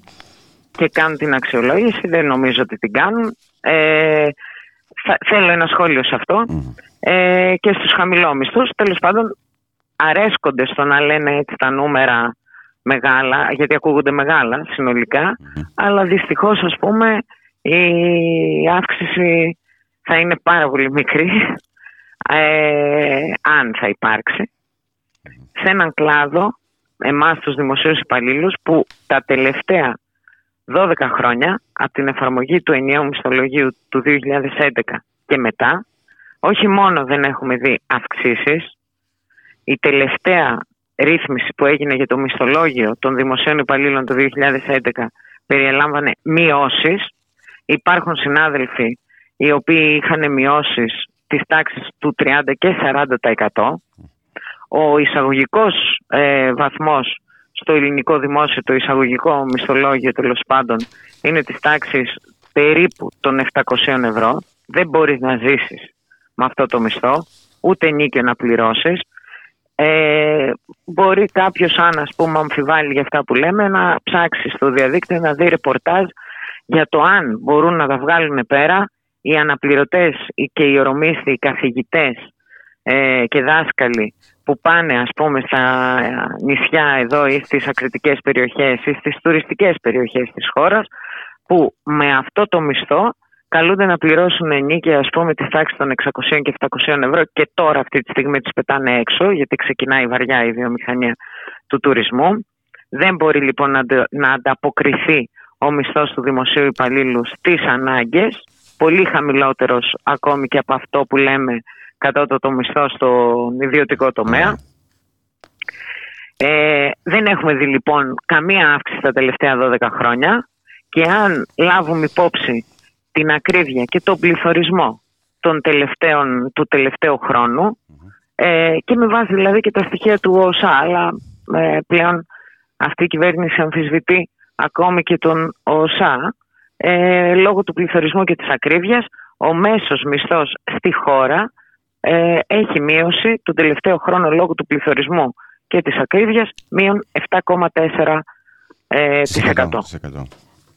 Σε αυτό λοιπόν έρχονται, έρχεται ο κύριος Μητσοτάκης να πει ότι εγώ θα δώσω αυξήσεις ε, στους προϊσταμένους, στους χαμηλόμισθους, γιατί εντάξει σας είπα και πριν ο εισαγωγικός μισθός στο δημόσιο είναι πολύ χαμηλός, κατά πολύ χαμηλότερος από αυτόν του ιδιωτικού τομέα και θα αυξήσει το οικογενειακό επίδομα. Και όλα αυτά τα έχουν κοστολογημένα και μας τα παρουσιάζουν ας πούμε έτσι αθρηστικά ως νούμερα. Μπας και τέλος πάντων την πείσει κανένας τελευταία στιγμή αφού έχουμε μόλις ας πούμε κάποιες μέρες ούτε δύο εβδομάδες μέχρι τις κάλπες της 21ης Μαΐου. Τώρα αυτό που είπα πριν Γιώργη για το ότι δίνει στα επιδόματα ευθύνης ε, βάση ε, έχει να κάνει με αυτό που λέμε εμείς χρόνια τώρα για το επιτελικό κράτος. Εδώ και πολλά χρόνια το επίδομα ευθύνης προϊσταμένου διευθυντή είναι, έχει αυξηθεί πάρα πολύ από το μισθολόγιο του 11. Σε κάποιες περιπτώσεις μπορεί να είναι ας πούμε και ο μισός βασικός μισθός, όπως για παράδειγμα το επίδομα του διευθυντή. Και αυτό έχει οδηγήσει το προσωπικό σε διαχωρισμό πρώτον. Δεύτερον, στο, με βάση και το γεγονός ότι έχουν να γίνουν κρίσεις στο ελληνικό δημόσιο πάρα πολλά χρόνια, κρίσεις για τι θέσει ευθύνης και αυτοί που είναι διευθυντές και προϊστάμενοι, στην πλειοψηφία των περιπτώσεων, είναι με αποφάσεις των οργάνων διοίκησης, τοποθετούνται δηλαδή, είναι τοποθετημένοι, χωρίς να υπάρξει διαδικασία κρίσης, ε, θέλει να δημιουργήσει και ένα στρατό, ας πούμε, προθήμων. Η κάθε κυβέρνηση. Γιατί αυτά που σας λέω υπάρχουν από το 2011 το λιγότερο και μετά. Δεν είναι δηλαδή προνόμιο μόνο αυτής της κυβέρνησης. Απλά αυτή η κυβέρνηση επειδή προωθεί και αυτού του τύπου ας πούμε τις εργασιακές σχέσεις μέσα στο ελληνικό δημόσιο το έχει δείξει δηλαδή και με το νομοθετικό του έργο όλη αυτή τη τετραετία ε, θα το προωθήσει ακόμη περισσότερο γι' αυτό και μιλάει για αυξήσει στα επιδόματα ευθύνης. Είναι μια έτσι, πτυχή του, αυτού που θέλουμε να φτιάξουμε και αυτού που αποτελεί αιμονή τα τελευταία 30 χρόνια και αυτού που περιγράφεται ας πούμε και από την έκφραση επιτελικό κράτος. Σε ευχαριστώ πολύ Βάσο. Που αλλού θα δώσει, είπαμε, ή δεν θα δώσει που θα Α, πρόσεξε να δεις τώρα. Λέει, που αλλού, λέει ότι μείωση η έμφυα κατά 10% για κατοικίες που ασφαλίζονται για το σύνολο του έτους για φυσικές καταστροφές. Μιλά, φυσικές καταστροφές, έτσι. Δηλαδή, θα πρέπει να κάνεις- πλημμύρες που δεν έχει κάνει Πλημμύρες. κανένα έργο αντιπλημμυρικό στην Ναι. Εύβοια. Φωτιές, έτσι, που η, δασοπροσω... η δασοπυρόσβεση η... και η δασοπροστασία στη χώρα μας είναι ε, στα τάρταρα. Εντάξει, αφού όλα αυτά δεν χρειάζονται με βάση ας πούμε αυτά που έχουν επικρατήσει ως ε, λογική και μέσα από τα μεγάλα μέσα μαζικής ενημέρωσης, αυτά δεν μας λένε. Ναι. Ότι δεν χρειάζονται ούτε προσλήψεις στους πυροσβέστες, ούτε αντιπλημμυρικά έργα, ούτε αεροπλάνα ας πούμε για την πυροσβεστική χρειάζονται, ραφάλ χρειάζονται. Τέλος πάντων, ε, ναι όντως θα πρέπει δηλαδή να πας να κάνεις ασφαλιστήριο συμβόλαιο για να έχεις μία έκπτωση της τάξης του 20% ή 10%. Δε- δεν το 10, 10, πρόσεξα. 10, 10, 10%. Δηλαδή, κάποιος που πληρώνει έμφυα 250 ευρώ για να έχει έκπτωση 25 ευρώ θα πρέπει να κάνει ασφαλιστήριο συμβόλαιο για το σπίτι του ας πούμε που θα είναι της τάξης των 100 ευρώ. Δηλαδή θα πληρώσει και άλλα 70 για να πάρει την έκπτωση των έμφυα. Έτσι λοιπόν όλοι, όλοι αυτοί που κοστολογούν προγράμματα γιατί κοστολογεί και η αντιπολίτευση προγράμματα και βγαίνουν και τα λένε έτσι με παχιά με μεγάλα ας πούμε λόγια Και σε ασφαλές Παχιά λόγια περιβάλλον εδώ. και σε ασφαλές περιβάλλον. και σε, σε- ναι, πάντα σε ασφαλές περιβάλλον, στο χυμαζόμενο ελληνικό λαό, ε, να πούμε ότι όλοι αυτοί είναι δεσμευμένοι στις πολιτικές της Ευρωπαϊκής Ένωσης, στις πολιτικές του μνημονίου, έχουν δεσμευτεί σε άλλα πράγματα και όχι στον ελληνικό λαό και αυτά τα λένε τώρα προεκλογικά και σε 15 μέρες θα βγουν να πούν «Όπ, συγγνώμη, δεν ξέραμε να ορίστε εδώ άλλα μας είπα να κάνουμε». Ε, εγώ νομίζω ότι εντάξει, έχει αποκτήσει εμπειρία ο ελληνικός λαός από αυτά και δεν νομίζω ότι θα τσιμπήσει ούτε και η νεολαία, ούτε και εμείς, ούτε και οι υπόλοιποι ας πούμε μπροστά σε αυτά τα ε, κοστολογημένα προγράμματα ας πούμε. Ξέρουμε, ζούμε εδώ, εργαζόμαστε εδώ, εδώ μεγαλώνουμε τα παιδιά μας, όλοι την ξέρουμε την πραγματικότητά μας και η πραγματικότητά μας ξεπερνάει τις virtual καταστάσεις ε, που θέλουν άλλοι να παρουσιάζουν. Ότι έτσι είναι η πραγματικότητα. Σε ευχαριστώ, σε χαιρετώ. Αυτά. Σε Θα ευχαριστώ τον πολύ. υποδεχθούμε σήμερα τον κύριο Πρωθυπουργό. Να προσέχεις. Ε, Να τι προσέχεις. προσέχω; Ναι. Τα Είναι- φυσικά φαινόμενα. Τα θα φυσικά στείλουμε και φαινόμενα, το τα άλλο. φυσικά ναι, τα φυσικά φαινόμενα. Γεια σου Γιώργη. Γεια, γεια.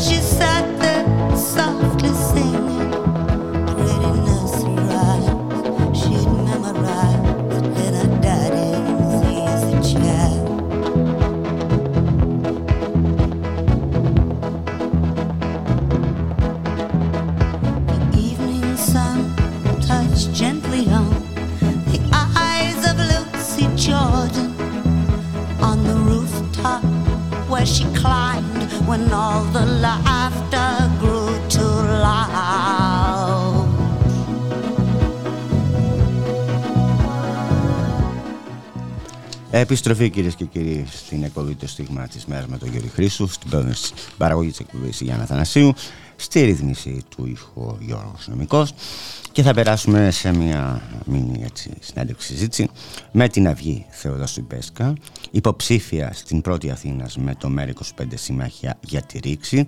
Ε, βρίσκεται στην άλλη άκρη της τηλεφωνικής γραμμής. Σε ευχαριστώ Αυγή. Καλησπέρα σας σε όλους. Λοιπόν, ας ξεκινήσουμε για κάτι ε, το οποίο ξέρω ότι έχεις αγωνιστεί πολλά χρόνια ε, ε, και είσαι και μέλος και της Ενωτικής Πρωτοβουλίας κατά των πληστηριασμών. Ας ξεκινήσουμε με τις εξώσεις.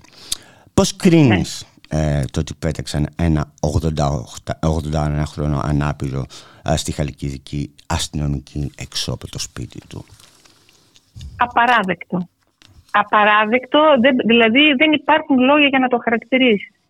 Ένας 80 χρονών άνθρωπος σε αναπηρικό καροτσάκι που δεν δουλεύει και το καροτσάκι του να μπορεί να μετακινηθεί ο άνθρωπος και κοιμάται στην, ε, στην αυλή του σπιτιού του διότι είναι, τα φαντς βγάλανε στον πληστηριασμό την κατοικία του και αυτός που το πήρε μέσω πληστηριασμού ενώ το, αγο- το πήρε κατέθεσε 150.000 το πουλάει, το, το εμπορεύεται σήμερα 450.000. Κανείς, εντωμεταξύ, υπάρχει αναλγησία από την πολιτεία. σε όλη αυτή τη διαδικασία. Μισό λεπτό. Ε, Δηλαδή, η αστυνομία σε αυτή την περίπτωση και σε άλλες περιπτώσεις κάνει τη βρωμοδουλειά των κορακιών; Κάνει φυσικά. Φυσικά κάνει. Εδώ, εδώ όμως πρέπει να πούμε ότι υπήρχαν αλληλέγγυοι άνθρωποι εκεί πέρα και κάθονται και διανυκτερεύουν μαζί του, τον προστατεύουν με κάθε τρόπο. Η Επιτροπή, εδώ από την Αθήνα, η Ενωτική ε, Επιτροπή, η Πρωτοβουλία για τους πληστηριασμούς, είναι σε άμεση επικοινωνία και με την αστυνομία, να μην προχωρήσει σε βία μέτρα ή οτιδήποτε, αλλά και για να στηρίζει και τους πολίτες εκεί πέρα που είναι αλληλέγγυοι. Δηλαδή από εδώ εκ του μακρόθεν και σε ένα συντονισμό με, με τους φίλους μας εκεί πέρα που συμπεραστέκονται προσπαθούμε να γίνει ό,τι γίνεται. Η πολιτεία αδιαφορεί. Όλα τα κόμματα, αυτά που σήμερα λένε ότι εμείς θα προστατέψουμε την πρώτη κατοικία, θα προστατέψουμε τους ανήμπορους, τους ευάλωτους, αδιαφορούν απολύτως και όχι μόνο αυτό, προ τιμή σας, εσείς το βγάζετε και κανένα άλλο κανάλι, είτε τηλεοπτικό είτε ραδιοφωνικό, δεν έχει βγει να πει κουβέντα για αυτό που γινεται Δεν έχει βγει να πει κουβέντα τίποτα. Η απόλυτη σιωπή. Δεν ξέρω. Άλλωστε, μιας και ε, μιλάμε για κυβέρνηση, μην ξεχνάς και την απόφαση του Αριού Πάγου, έτσι. Για Φυσικά. τα φανς. Αυτό Γιατί, ήτανε- γιατί κοντά, κοντά, στη- κοντά στην κυβέρνηση ε, ε, υπάρχει και η θεραπενίδα, η αστική δικαιοσύνη. Φυσικά. Δηλαδή, προσέξτε τώρα. Ε, πρώτη φορά βλέπουμε απόφαση. Φαντάζομαι το ξέρει όλος ο ελληνικός λαός. Δηλαδή, εγώ ξέρω ότι το σωματείο μου, ας πούμε, της Εμπορικής Τράπεζας των Συνταξιούχων, έχει καταθέσει εδώ και δυόμιση χρόνια. Και το Συμβούλιο της Επικρατείας ή οποιοδήποτε άλλο τέτοιο όργανο κάνει δυόμιση χρόνια να απαντήσει. Και τώρα για τα συγκεκριμένα, για να δώσουν τη δυνατότητα το πράσινο φως στα φαντ και στους services να προχωρήσουν σε πληστηριασμούς κάθε λαϊκού περιουσιακού στοιχείου, βγάλαν την απόφαση μέσα σε 14 μέρες. Καταλάβατε πώς λειτουργήσε εδώ η δικαιοσύνη και πώς όταν θέλει να εξυπηρετήσει συγκεκριμένα συμφέροντα ε, λειτουργεί στους ρυθμούς αυτούς. Είναι τρομερό. Είναι καλά. Ήταν φυσικά, ήταν μια προδιαγραμμένη απόφαση. Το πιστεύαμε όλοι. Ότι το πήγε εκεί η κυβέρνηση, το πήγε στο, στο Άριο Πάγο, έτσι, για να καλύψει και πραγματικά τους servicers. Εδώ πέρα που είχαν ένα θέμα, που είχε, βγει, είχε προκύψει ένα πρόβλημα ότι δεν θα μπορούν να κάνουν πληστηριασμούς. Εδώ αν θέλεις, εφόσον δηλώνουμε ότι θα υπερασπιστούν την πρώτη κατοικία τους ευάλωτους, έπρεπε ήδη να είχαν καταργήσει τους νόμους για, το, για τους πληστηριασμούς. Καμία κατοικία σε πληστηριασμό. Κανένα μικρό μαγαζάκι ενός επιχειρηματία που προσπαθεί να επιβιώσει στον πληστηριασμό. Εδώ πρέπει να καταρχηθούν οι πληστηριασμοί. Ένα. Το δεύτερο είναι ότι οι ηλεκτρονικοί πληστηριασμοί δεν έπρεπε να υπάρχουν.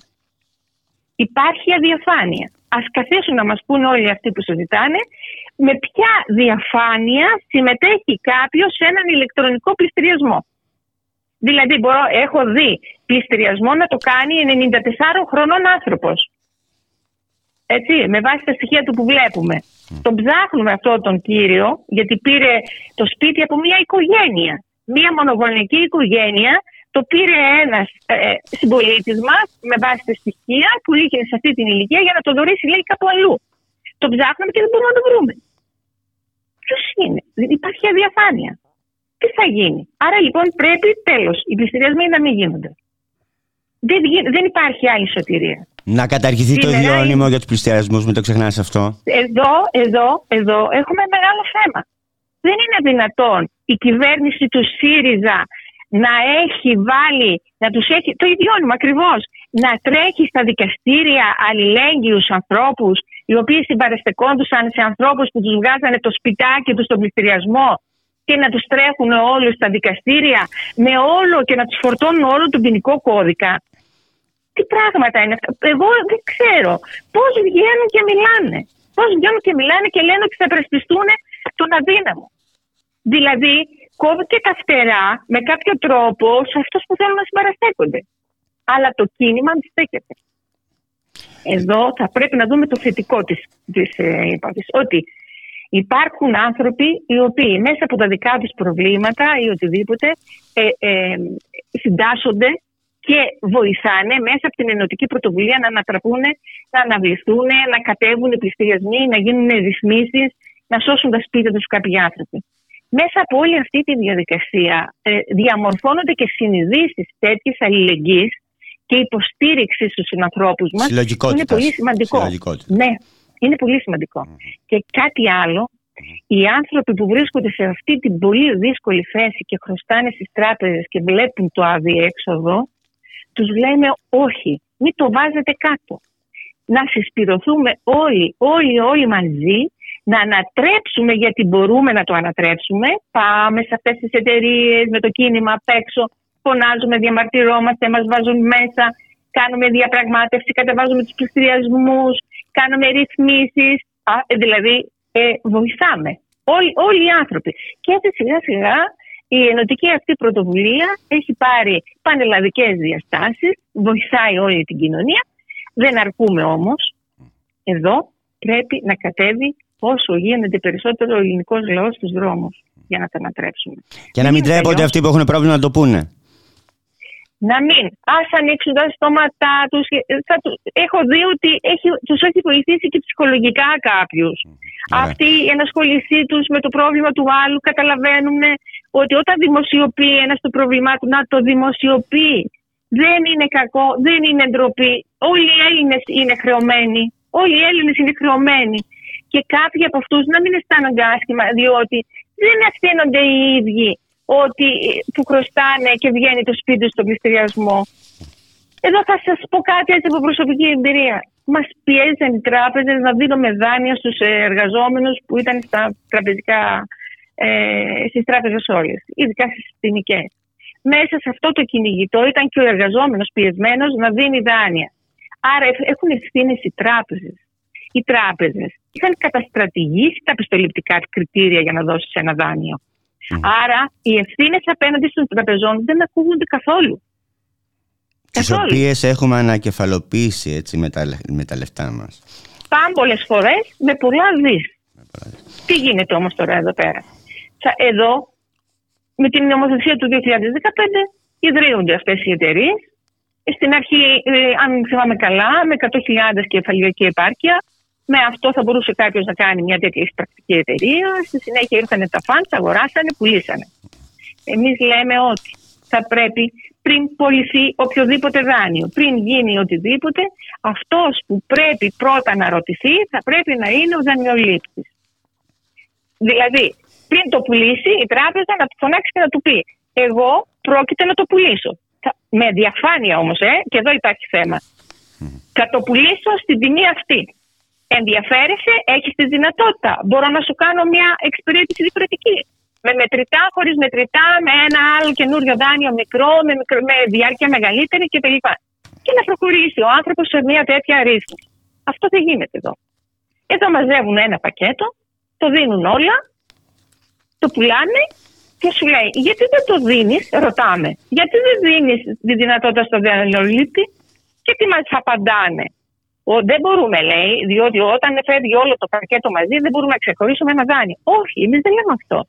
Εμείς λέμε ότι φωνάζεις όλους τους- τον κάθε δανειολήπτη και εφόσον σου λέει αδυνατό, δεν μπορώ, δεν επιθυμώ, δεν, τότε το εντάσσεις στην ομάδα πώληση. Δηλαδή δεν έχουν επιχειρήματα σήμερα. Ωραία. Δεν είναι Α- επιχειρήματα. Αυγή, ε, είσαι υποψήφια στην πρώτη Αθήνας, σε ένα τελευταίο σχόλιο θέλω από σένα. Ε, Ναι. δηλαδή στο, στο Δήμο της Αθήνας, ο οποίος μαστίζεται από την τουριστικοποίηση. Εδώ. Θέμα μεγάλο τώρα, έτσι. Θέμα μεγάλο. Το, ένα μεγάλο θέμα είναι τα ενίκια πια. Με την ε, θεσμοθέτηση, με τη λειτουργία του Airbnb, τα ενίκια έχουν εκτοξευθεί στα ύψη.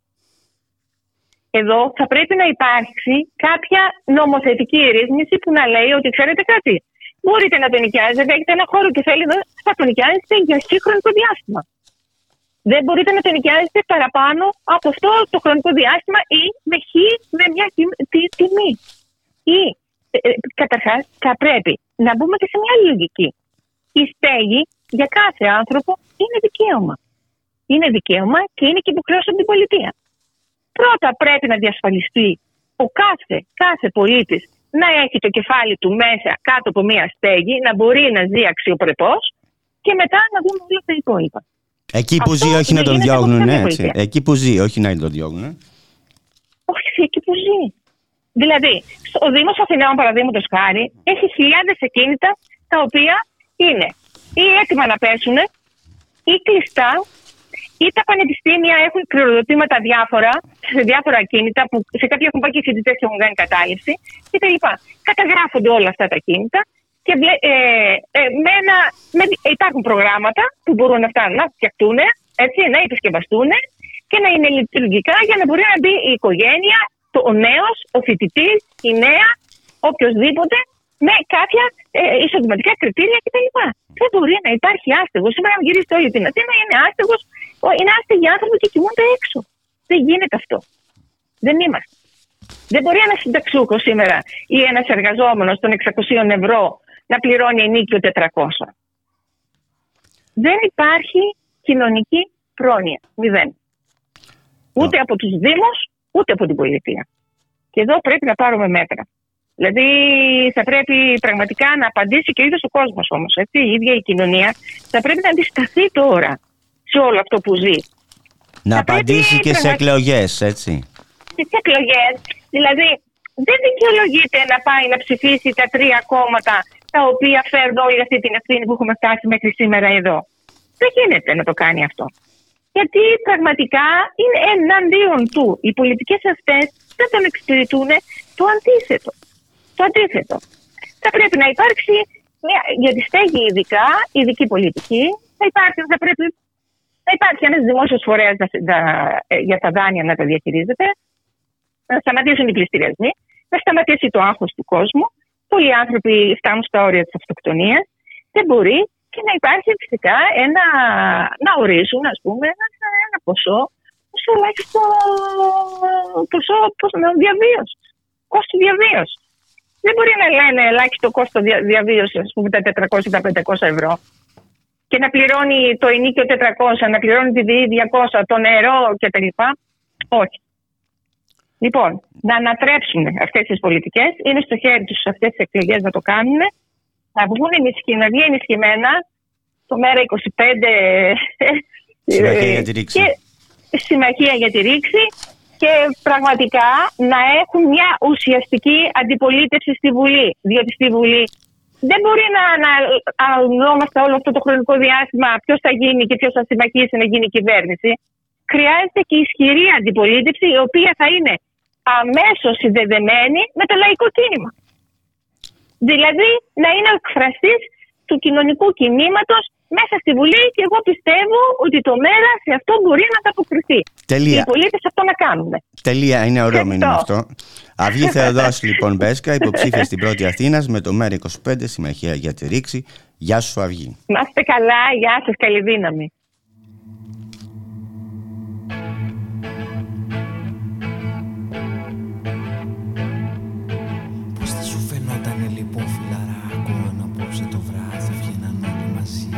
Νυχτιάτικη βόλτα μες στο κέντρο της πόλης Στο ρυθμό που σκοτώνει όπως ξέρουν αυτοί Πάμε!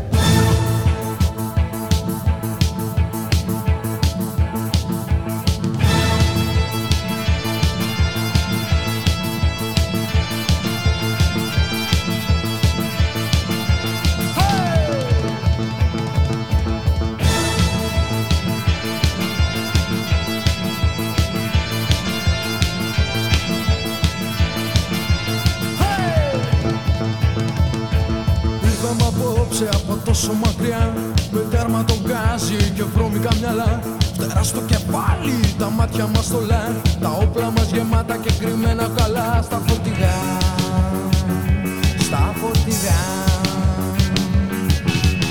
Από τα προάστια τα γύρω χωριά. Άραβες και νέγροι βεδουίνοι μες σπαθιά. Δεν είχαμε σκοπό να πάμε τόσο βαθιά. Μα κάποιος από εμάς στον δρόμο πέταξε τη λέξη φωτιά. Τη λέξη φωτιά Καλέστε τα πλήθη που με τρόμο κοιτάν το καρναβάλι μας Ουρλιάζοντας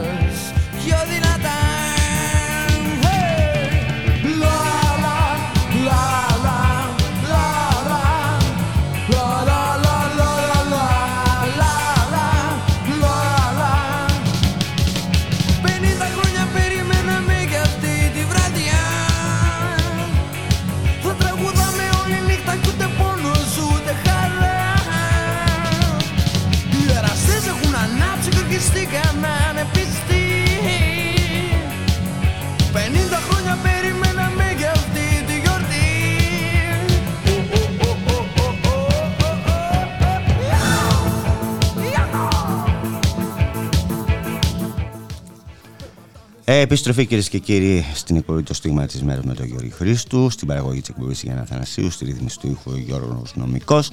Και περνάμε στο τελευταίο θέμα της εκπομπής, την κοινή ανακοίνωση Ελλήνων και Ιρλανδών για το θάνατο του Καντέρ Αντνάν στις ε, στις φυλακές του Ισραήλ.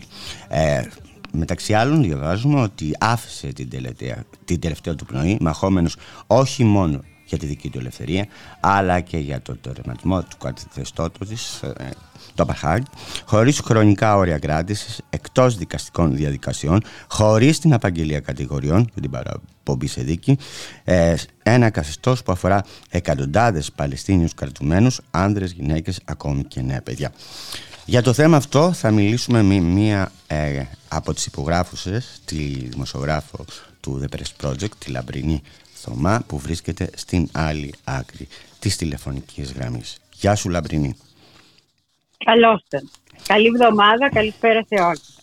Λοιπόν. Και καλό πόλη θα πω, γιατί δεν ξέρω αν θα τα ξαναπούμε στις εκλογές. Της 21ης Μάη. Ναι. Λοιπόν, ναι.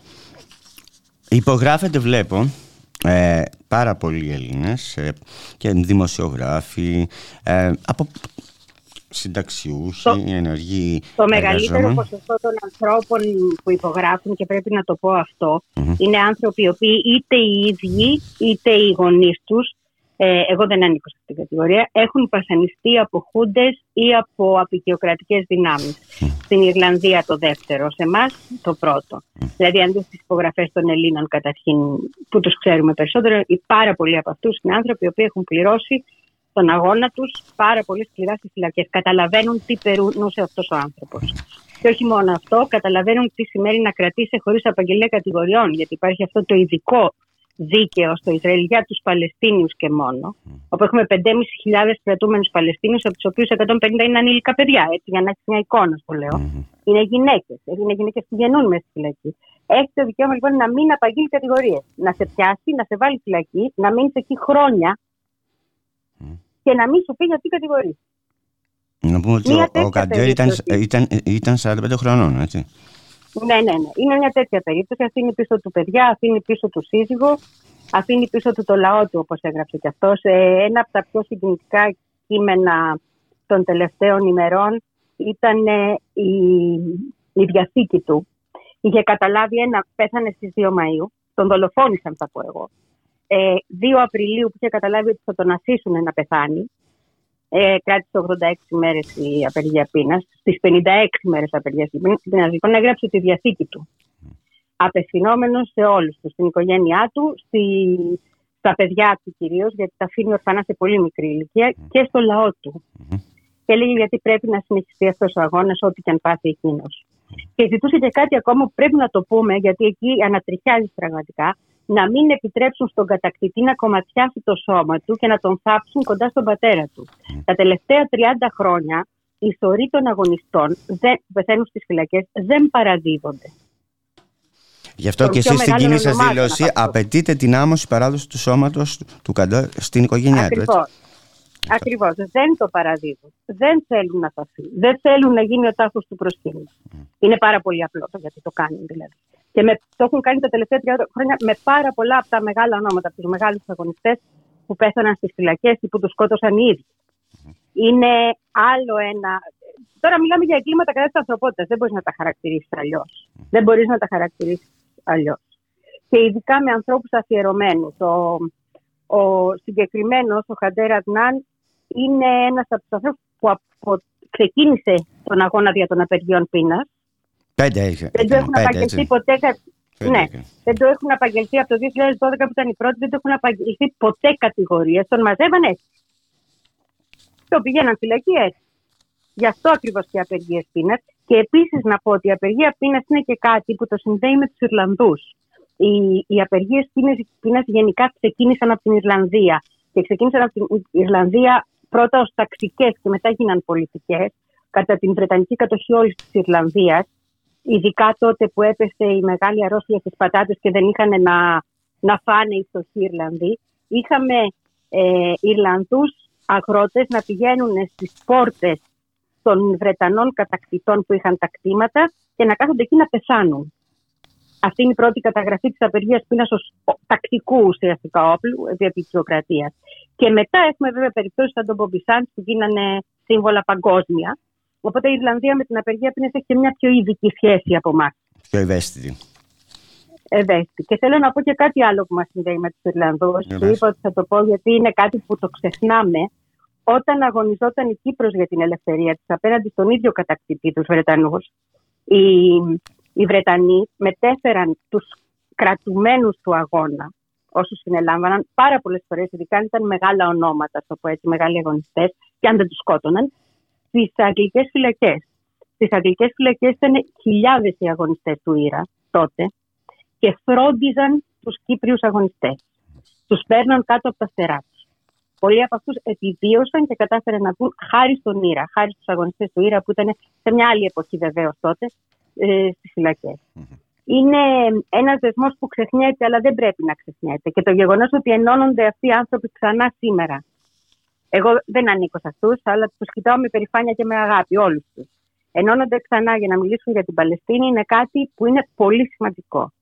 Είναι καιρός όλοι μας να αρχίσουμε να συνειδητοποιούμε ότι εκεί κρίνεται και το πόσο αν θέλεις, αντιπεριαλιστέ ή δημοκράτες είμαστε. Κάθε μέρα στο πώς κοιτάμε την Παλαιστίνη. Η οποία έχει δικαίωμα να είναι ανεξάρτητο κράτος. Φυσικά δεν υπάρχουν συμφωνίες από το 1994. Αλλά έχει να κάνει αυτή τη στιγμή με μια χώρα, το Ισραήλ, το οποίο εκφασίζεται διαρκώς.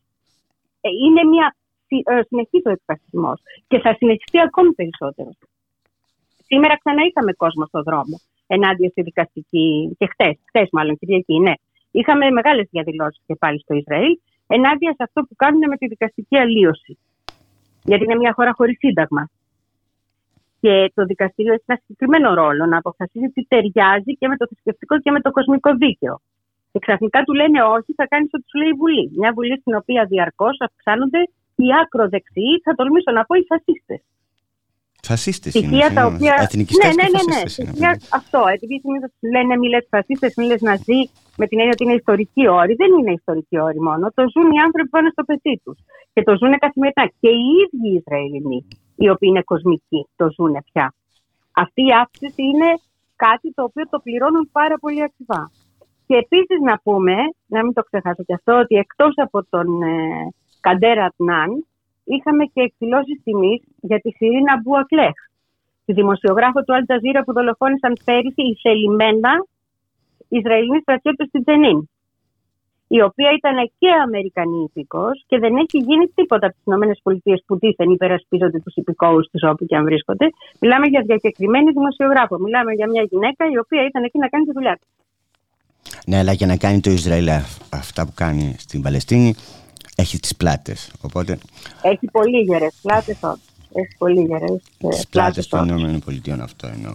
Οπότε ε, ε, είναι μια μελιτέα, ε, μήπως το- μια παράπλευρη απώλεια η δημοσιογράφο για την κυβέρνηση των, ε, Έτσι. των Ηνωμένων για τους Πολιτειών. Αμερικάνους. Το, το σημαντικό είναι ότι αυτός ο λαός συνεχίζει 70 τόσα χρόνια να αγωνίζεται. Είχαμε κι άλλο ένα συμβάν, μάλιστα τα πήραν στο κρανίο με την Ούρσουλα. Βγάλανε την Ούρσουλα τη δικιά μας εδώ της Ευρωπαϊκής Επιτροπής.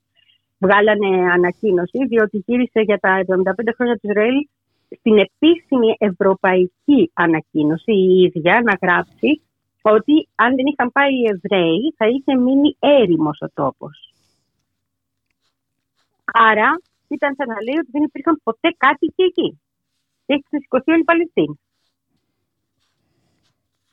Ναι, αλλά είναι ιστορικά καταγεγραμμένο αυτό. Τι να κάνουμε. Φυσικά και είναι, αλλά σημασία έχει ότι σε επίπεδο υψηλότερο διπλωματικά η Ευρωπαϊκή Ένωση λέει κάτι τέτοιο. Δηλαδή είναι αδιανόητο να γίνονται τέτοιες δηλώσεις. Έχουν ξεχάσει τι σημαίνει διπλωματία. Έχουν μπει σε μια φάση αλαζονίας και ύβρεως από την οποία δεν συνέρχονται από ό,τι φαίνεται δυστυχώς με τίποτα. Δεν υπάρχει. Να θυμίσω και τις δηλώσεις του Μπορέλ για τη ζούγκλα. Όλα αυτά πάνε μαζί. Δεν ξέρω αν το θυμάται ο ακροατής μας και η ακροατριά μας, αλλά είχε βγει και πει ότι η Ευρώπη είναι ένας ωραίος κήπο και γύρω-γύρω όλοι οι άλλοι είναι ζούγκλα που θέλουν να μας πάνε. Ο επικεφαλής της διπλωματίας της Ευρώπης το είχε πει αυτό. Ναι, σωστά. Είναι εκεί που τραβάς τα μαλλιά σου, ας πούμε. Δεν υπάρχει πλέον διπλωματία, υπάρχουν μόνο καθαρά συμφέροντα και πλέον υπάρχει και ένα πείσμα που δεν έχει καν. ξεπερνάει τα συμφέροντα. Δηλαδή δεν νοιάζονται για την Ευρώπη. Αυτό βλέπεις. Οπότε και οι Παλαιστίνοι παίρναν σε δεύτερη μοίρα. Αυτή η δεύτερη, σε πέμπτη μοίρα, με μόνο το λαό τους να αγωνίζεται. Το ότι έχουμε μια νέα εξέγερση ουσιαστικά με παιδιά 20-25 χρονών, τα λιονταράκια αυτά, ε, το ότι ξαναξεσηκώνονται και ξαναβρίσκουν την ιστορία τους, είναι αυτό που τους κρατάει ζωντανούς και θα τους κρατάει ζωντανούς. Λαός που δεν ξεχνάει την ιστορία του και τους αγώνες του είναι λαός που θα νικήσει στο τέλος. Για να σου πω και μια αισιόδοξη κουβέντα. Και να σου πω και εγώ, μιας και το ανέφερε στην αρχή, ότι ε, αυτή την τελευταία του πνοή μαχόμενο, ε, χωρίς καμία ε, απαγγελία κατηγορία. Ε, να το μεταφέρεις λίγο και στην Ελλάδα. Και εδώ γίνονται τέτοια, έτσι, μην το ξεχνάς αυτό. Φυσικά. Η, η πορεία προς τον εκφασισμό είναι σε όλη την Ευρώπη. Και μιλάω για κυβερνήσεις οι οποίες σιγά σιγά εκφασίζουν τις χώρες. Η, και να θυμόμαστε πάντα οι άνθρωποι της αριστεράς ότι μπορεί να ξεκινήσουν από κάπου μακριά, από ένα μικρό υποστήνολο γραφικών τύπων για να φτάσουν σε εμάς. Είχαμε προχθές στη Γερμανία την απαγόρευση των ε, σοβιετικών συμβόλων στις παρελάσεις και στις πορείες. Το πήραν πίσω ευτυχώς σήμερα, αλλά για τρεις μέρες το σφυροδρέπανο δεν μπορούσε να υπάρχει σε εξωτερικό χώρο. Δεν ξέρεις τη θεωρία των δύο άκρων, έτσι. Ακριβώς. Ξαναζωντανεύει, κανονικότατα. Και ξαναζωντανεύει παντού. Ο τρόπος για τον οποίο μιλάνε τα επίσημα δελτία ειδήσεων της Δύσης για τους ανθρώπους που αγωνίζονται στη Γαλλία τόσους μήνες, για όσα έχουν υποστεί αυτός ο άνθρωπος, οι άνθρωποι αυτοί είναι αδιανόητο. Δεν μπορεί να έχει 600 συλλήψεις, 500 τραυματίες και ο τίτλος του BBC να είναι 100 αστυνομικοί τραυματίστηκαν χθες στη Γαλλία. Κάτι μου θυμίζει σε ελληνικούς τίτλους αυτό πάντως. Ε, μπράβο. Είναι γενικό το κακό. Δεν είναι ειδικό. Απλώς εμείς εδώ προχωράμε λίγο πιο γρήγορα γιατί δεν υπάρχουν ακόμα αντιστάσεις. Θα τις ξαναβρούμε. Έχουμε δείξει ότι τις έχουμε. Και ευτυχώς ο ένας λαός με τον άλλον, σαν να παίρνουμε κουράγια. Ξεκίνησαν οι Ιταλοί σήμερα με πορείες και διαδηλώσεις. Να δούμε να έρθει και σε εμάς. Θα έρθει, δηλαδή είμαστε νότιοι, βράζει το αίμα μας κατά Απλώς εμείς είμαστε ο λαός που έχει υποστεί τις μεγαλύτερες ταπεινώσεις στους αγώνες, τους, αγώνες την τελευταία 15 ετία, οπότε έχουμε, έχουμε δρόμο ακόμα. Και μιας και είπες για αντιστάσεις, και είμαστε και οι δύο δημοσιογράφοι, ε, όταν υπάρχουν αντιστάσεις, υπάρχει και ο τρόπος για να καμφθούν οι σλάπαγωγές. Έτσι. Ναι, βέβαια, βέβαια. Αλλά δεν, δεν πειράζει. Ε, 107η στην ελευθερία του, 107η στην ελευθερία του τύπου. 107η, εκεί να το βλέπουν. Δεν τους το τρίβουμε εμείς τα μούτρα, τους το τρίβουν οι ίδιοι τους οι σύμμαχοι εντός εισαγωγικών. Ο, ο Μπλίνκεν ήταν στην παρουσίαση αυτού που η κυβέρνηση χαρακτηρίζει μία απλή μικιό. Η, η ελευθερία του τύπου εξαρτάται και από εμάς τους ίδιους. Πόσο δεν αυτολογοκρινόμαστε και πόσο αφινόμαστε και στους ανθρώπους να μας κρίνουν. Έτσι, γιατί τη δουλειά μας κρίνεται. Καθημερινά. Έτσι. Να σε ευχαριστήσω. Εγώ σε ευχαριστώ. Να είστε όλοι καλά και καλό βόλι. Χαιρετώ, χαιρετώ.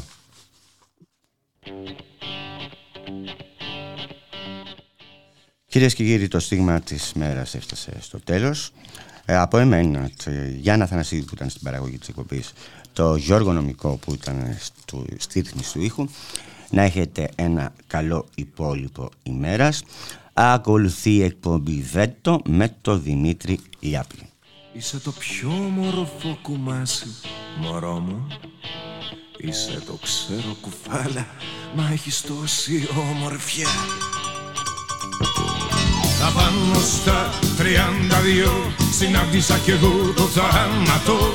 Μα το κρατάω μυστικό Πως με διώξε κι αυτός για διάβαστο Μια κόπαση χρειάζεσαι και μη πολύ παραμυθιάζεσαι.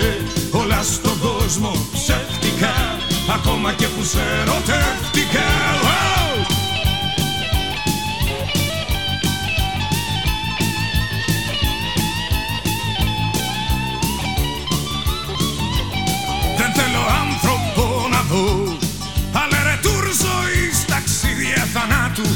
Άγγελος είναι του κόσμου.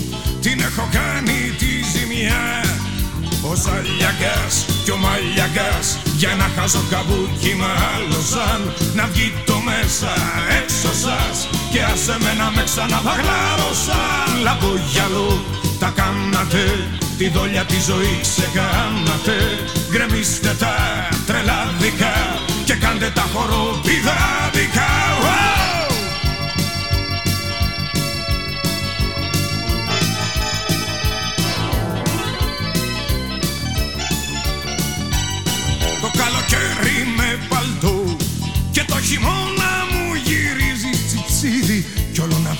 σε σπρώχνω Μα με έχεις πάρει από κοντά.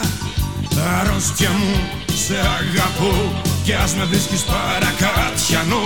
Μπορεί και να την ψώνισα Τι φταίω που δεν αυτοκτόνησα. Αντίστροφα κι ανάλογα Τα λογικά και τα παράλογα. Ας μου λέγες να ρέωνα Δεν ζούμε πλέον στο μεσαίωνα